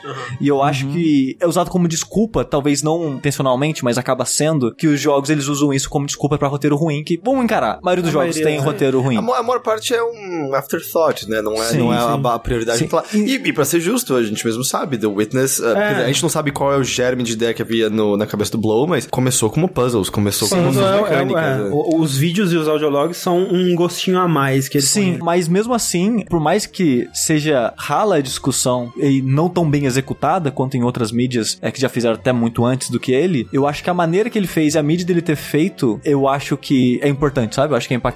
Sim, sim, sem E dúvida. tem a importância dele. É, e, e ainda é uma mídia nova, né? E, sei lá, nos últimos 10 anos, mais ou menos, que eles começaram realmente a explorar mais, assim, pelo menos nos jogos mainstream, né? Explorar mais as possibilidades do que que o jogo pode passar e do que que ele pode falar e tal. Então, é, eu, eu nem eu não saberia dizer realmente se é o primeiro jogo a explorar isso. Eu até vou chutar que não, né? Porque tem muito jogo independente que a gente não conhece. Ou mesmo alguns adventures dos anos 80, 90, que tocavam em assuntos É. Sim, vários sim. e tal. Mas é, é muito interessante. Mas é isso, gente. Eu queria agradecer profundamente a presença do Heitor de Paula. Ah, que é isso, obrigado pelo convite. Deu certo, né? Da última vez eu fui acometido por uma intoxicação Pois alimentar. é, acontece. Heitor, as pessoas que quiserem ouvir seus tons sensuais, onde elas vão? É no overloader.com.br.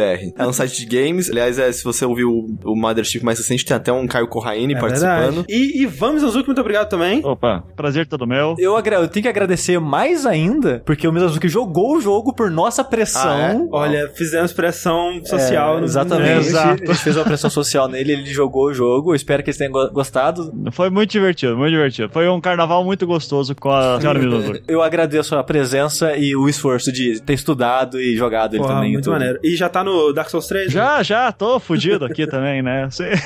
Porque o pouco tempo que eu tenho pra jogar, eu decido me incomodar, né? Daí eu vou jogar Dark Souls 3. Daí eu fico lá sofrendo. "Ah, Filho da puta, pô, acabei de matar aquele demônio gigante em cima de uma ponte, cara. Tá, que delícia aquilo. Aquele, que- aquele que não precisa, né? Aquele que não precisa, exato, né? Mas, mas é Dark Souls, né, O que, cara? que precisa? O que que precisa? É, não.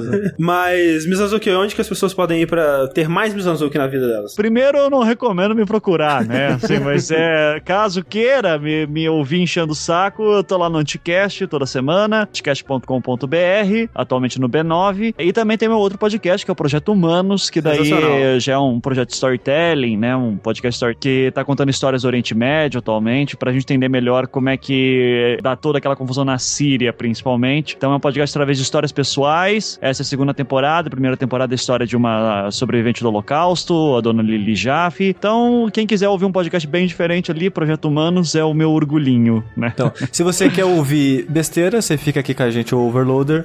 se você quer ouvir alguém falando que sabe o que tá falando, você vai lá no podcast. É tipo isso. Ou não também, né? Sim, porque o último programa do impeachment ali só tá. Mas, cara, mas você, assim, mas você já faz um programa desse sabendo o que, que vai dar. né? Ah, sim, claro, né? Tanto que eu não leio mais comentários, né? É, não. pessoa diz, ah, volta a ler comentário, eu digo, eu não leio nem em casa, eu vou ler ao vivo, tá louco? Né?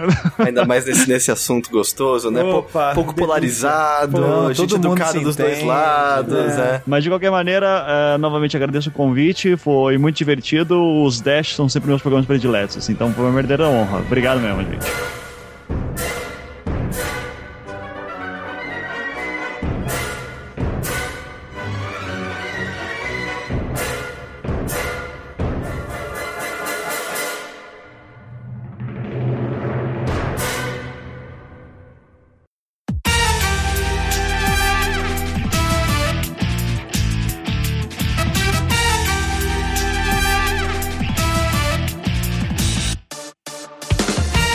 Então para leitura de e-mails e comentários relativos ao Dash de número 62 sobre a morte slash Ricardo. É, você parece que morreu, André. Eu, não, na verdade eu acabei de nascer. Na, renascer, Tinha né? um sono profundo de umas 10 horas aí de duração. Foi muito bom, inclusive. Mas, Rick, estamos aqui como nos velhos tempos. Como nos... Caraca, né? Olha aí, quem Verdade. diria. Quem diria. Muito, muito bom. Tô até um pouco desacostumado, assim, tô me sentindo meio, meio Va- estranho. Tá meio vazio, Tá né? meio- não tá sei o que, que tá acontecendo. Como sempre, a gente tem que lembrar que o Jogabilidade sobrevive graças ao nosso campanha no Patreon, né? Se você não quiser que a jogabilidade morra... Olha aí, o jogabilidade é o coelhinho na ponta da arma, É né? verdade. Sendo apontado pela Ah, arma. tá, tá, entendi. Que nós mataremos se você não apoiar a gente no Patreon. É, como essas pessoas, por exemplo, o Walter Torcati, o Eduardo Antunes. E o Fábio Coelho. Olha, aí. só, o coelho, entendeu? Exato. sim. Olha aí. Agora eu entendi. Não foi proposital. Não. Eu não, não tinha visto. então você pode entrar lá no patreon.com barra jogabilidade e ver que você pode contribuir a partir de um dólar ou né, a quantia que você quiser. Uhum. Nós temos recompensas, nós temos ainda metas a serem atingidas e acima de tudo nós precisamos de você. Precisamos para continuar fazendo o que nós estamos fazendo. Exatamente. E fazer melhor o que nós estamos fazendo também. Olha só, esse mês, Rick, dois dashes no mês. Dois dashes no mês. E assim que vai ser pra sempre. E tipo, eu não lembro a última vez que aconteceu isso. Não, assim, é muito tempo atrás, cara. Eu acho que o Rick nem tinha barba. É neve. Foi muito tempo mesmo. Então, assim, cara, se você gostou, caraca, né? Nossa, muito conteúdo esse mês. Então, contribua. Contribua que vai ser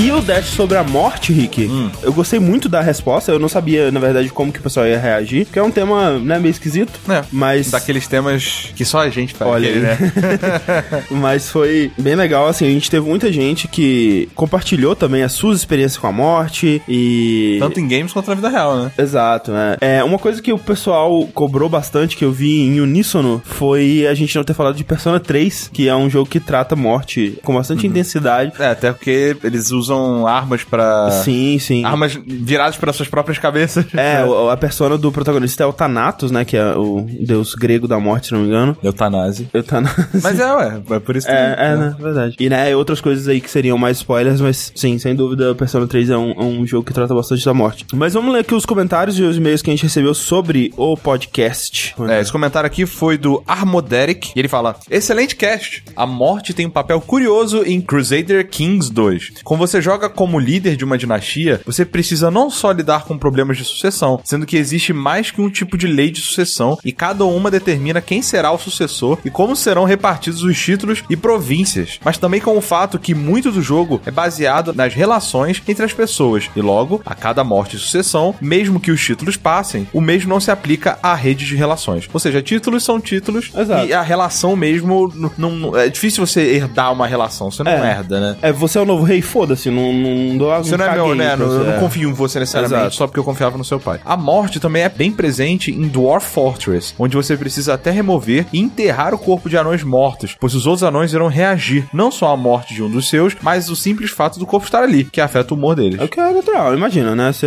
é um anão, você tá cantando a música Sete Anões, você não vai cantar a música Sete Anões se o Dunga estiver morto Exato. no canto, né? Então. É, e aliás, isso é uma parada engraçada, que um amigo meu, ele tava falando que... Não, eu tava comentando que eu fiz um cast sobre morte, não, não, não, sei o quê. Ele falou que, ah, que é engraçado, né? Porque você para pra pensar, hoje, no planeta, tem... é, As pessoas que estão vivas, elas são, tipo, metade das pessoas que já morreram até hoje Ah, na sim, história, tá ligado? Com certeza. A proporção em que a gente se reproduz e- e espalha pessoas é maior do que com a proporção que as pessoas morrem. Sim. Até porque a gente tá tendo uma sobrevida maior e tem mais gente no mundo tendo filho, muitas vezes mais do que um filho. Sim. Então, se tivesse um, um revive de todas as pessoas que já morreram na história da raça humana, ia ter tipo pau a pau, assim, vivos contra mortos, tá ligado? A guerra seria boa. A guerra seria boa, guerra civil. Se você for parar a pensar, né, que a maioria dessas pessoas já se decompuseram, Sim. a gente, pela lei da conservação da matéria, nós somos feitos de pessoas que já viveram antes. É verdade. Todas as coisas são feitas de pessoas que já viveram com pessoas e coisas e animais e tudo mais. Olha que lindo, Sim. cara. A água no planeta é a mesma água que tinha no planeta na época do dinossauro. É tipo isso. Eu tô mijando água de dinossauro. Somos todos um só. Olha que Já coisa. dizia Eduardo Eric. Toca Coca. E o segundo comentário que eu tenho aqui é do Nassib Velho, do meu ouvinte das antigas aí. Velho. né? Ele diz: Excelente Dash, amigos. Uma coisa que senti falta foi citar a morte como entidade. Porra, cara. Velho, que raio. Eu vi esse comentário. Eu olhei e falei assim: não, é Caralho, vamos voltar, vamos fazer um adendo, que bosta. É, realmente, faltou não. Uma tendência do ser humano de trazer à vida grande parte da abstração que o cerca. Acontece em Persona 3, né? Que além de ser uma das arcanas do jogo representada pela contraparte do protagonista como Persona Thanatos, a morte também aparece como The Reaper, um dos chefes mais difíceis que podem aparecer aleatoriamente para te enfrentar, mesmo nas primeiras horas do jogo, se você descuidar e passar muito tempo explorando Tartarus. Outros exemplos que posso deixar é o próprio Castlevania, claro, Sim. como um dos chefes mais recorrentes da série, ou mesmo infeliz Darksider 2, com a morte pegando loot em hordas de inimigos. Faltou mesmo, cara. Faltou muito É, morte, foi cara. falha nossa mesmo, e esse era um bem óbvio que a gente simplesmente esqueceu. É, assim, quando a gente falou de Grim Fandango, É, né? de certo modo. De certo modo, mas não, a gente não Não. tratou do assunto di- direto, né? Tipo, tem vários jogos que tratam da morte, né? Que tem a morte personificada, Exato. né? De alguma forma. O próprio é, Conker's Bad Fur Day, cara, eu lembro Sim, que era total. engraçado como É. que ele lidava com a morte, era um personagem até engraçado. Era uma morte baixinha. É, exato. Então, realmente demos esse mole. É. E por último, um e-mail aqui do Jânio Lindemann. Será que ele é lindo? Olha, é um homem lindo. Homem será? lindo, é um homem lindo. Olá, amigos jogabilideiros. Penso que faltou falar da visão de um jogo muito importante sobre a morte no 1062. E este game é o Journey. Sei que existem várias interpretações para tudo que acontece no jogo, como os próprios produtores mencionam em seu documentário. Mas a interpretação que, pra mim, é muito clara é uma visão espiritualista da morte. É a evolução do personagem e das suas relações com as pessoas que encontra durante sua jornada, seguida de sua reencarnação e volta à área inicial. É o círculo, né? É, seria então uma visão é, espiritualista da vida e da morte, né? Exato, No caso da exato. jornada. Uhum. Ao reencarnar, o avatar possui mais conhecimento. Afinal, o jogador já sabe onde encontrar certos itens e como o jogo funciona. Inclusive, é possível para o avatar do jogador se tornar um espírito puro, quando encontra todos os símbolos luminosos e então tem o direito de utilizar o manto branco e dourado. É verdade. De vez em quando você encontra, inclusive, caras desses Sim, sim. você joga e fica fazendo, caraca, eu quero ser esse cara. Eu não sei se quando ele disse espiritualista ele quis dizer do espiritismo, né? É, o espiritismo Mas tem o espiritismo disso. é bem A isso, reencarnação, né? é. Que é uma busca pra aprimorar, né? Isso. Até você se tornar o ser pleno, sei lá. Exato. A minha, a minha mãe fala isso, né? Que a gente reclama, ah, mas eu não, não pedi pra nascer aqui, não sei o aham. quê. Sempre que alguém fala isso, ela fala assim, na verdade você pediu. Seu espírito, ele olhou pro lugar onde você ia nascer, você escolheu, porque você sentia que ali tinha algo que você precisa aprender pra melhorar. Aí eu fico Exato. imaginando, tipo, sei lá, você escolhendo uma quest, sabe? tipo assim, caraca, eu preciso de, uh, grindar aqui. Aí você pega uma quest que é um level muito mais alto que Sim. o seu. Você Eu preciso grindar tolerância. O melhor lugar pra ir pra tolerância é nesse aqui que eu vou ter que sofrer pra Caralho. Ou seja, no Journey não há morte no sentido de aniquilação do ser. É apenas uma transição na busca pelo aperfeiçoamento. Acho importante falar sobre esse game maravilhoso e emocionante e sua interpretação, que traz uma mensagem muito diferente do que geralmente encontramos no ocidente. Também achamos importante, inclusive nós fizemos um dash Sobre o Journey, é verdade. Né? Né? Muito tempo atrás, quando ele saiu. Uhum. Mas o, Journey, então, no caso, ele seria mais uma interpretação da morte de forma positiva, né? É. Como, como ele disse, não como uma aniquilação do ser. Que é um, termo. É o nome da minha nova banda de heavy metal.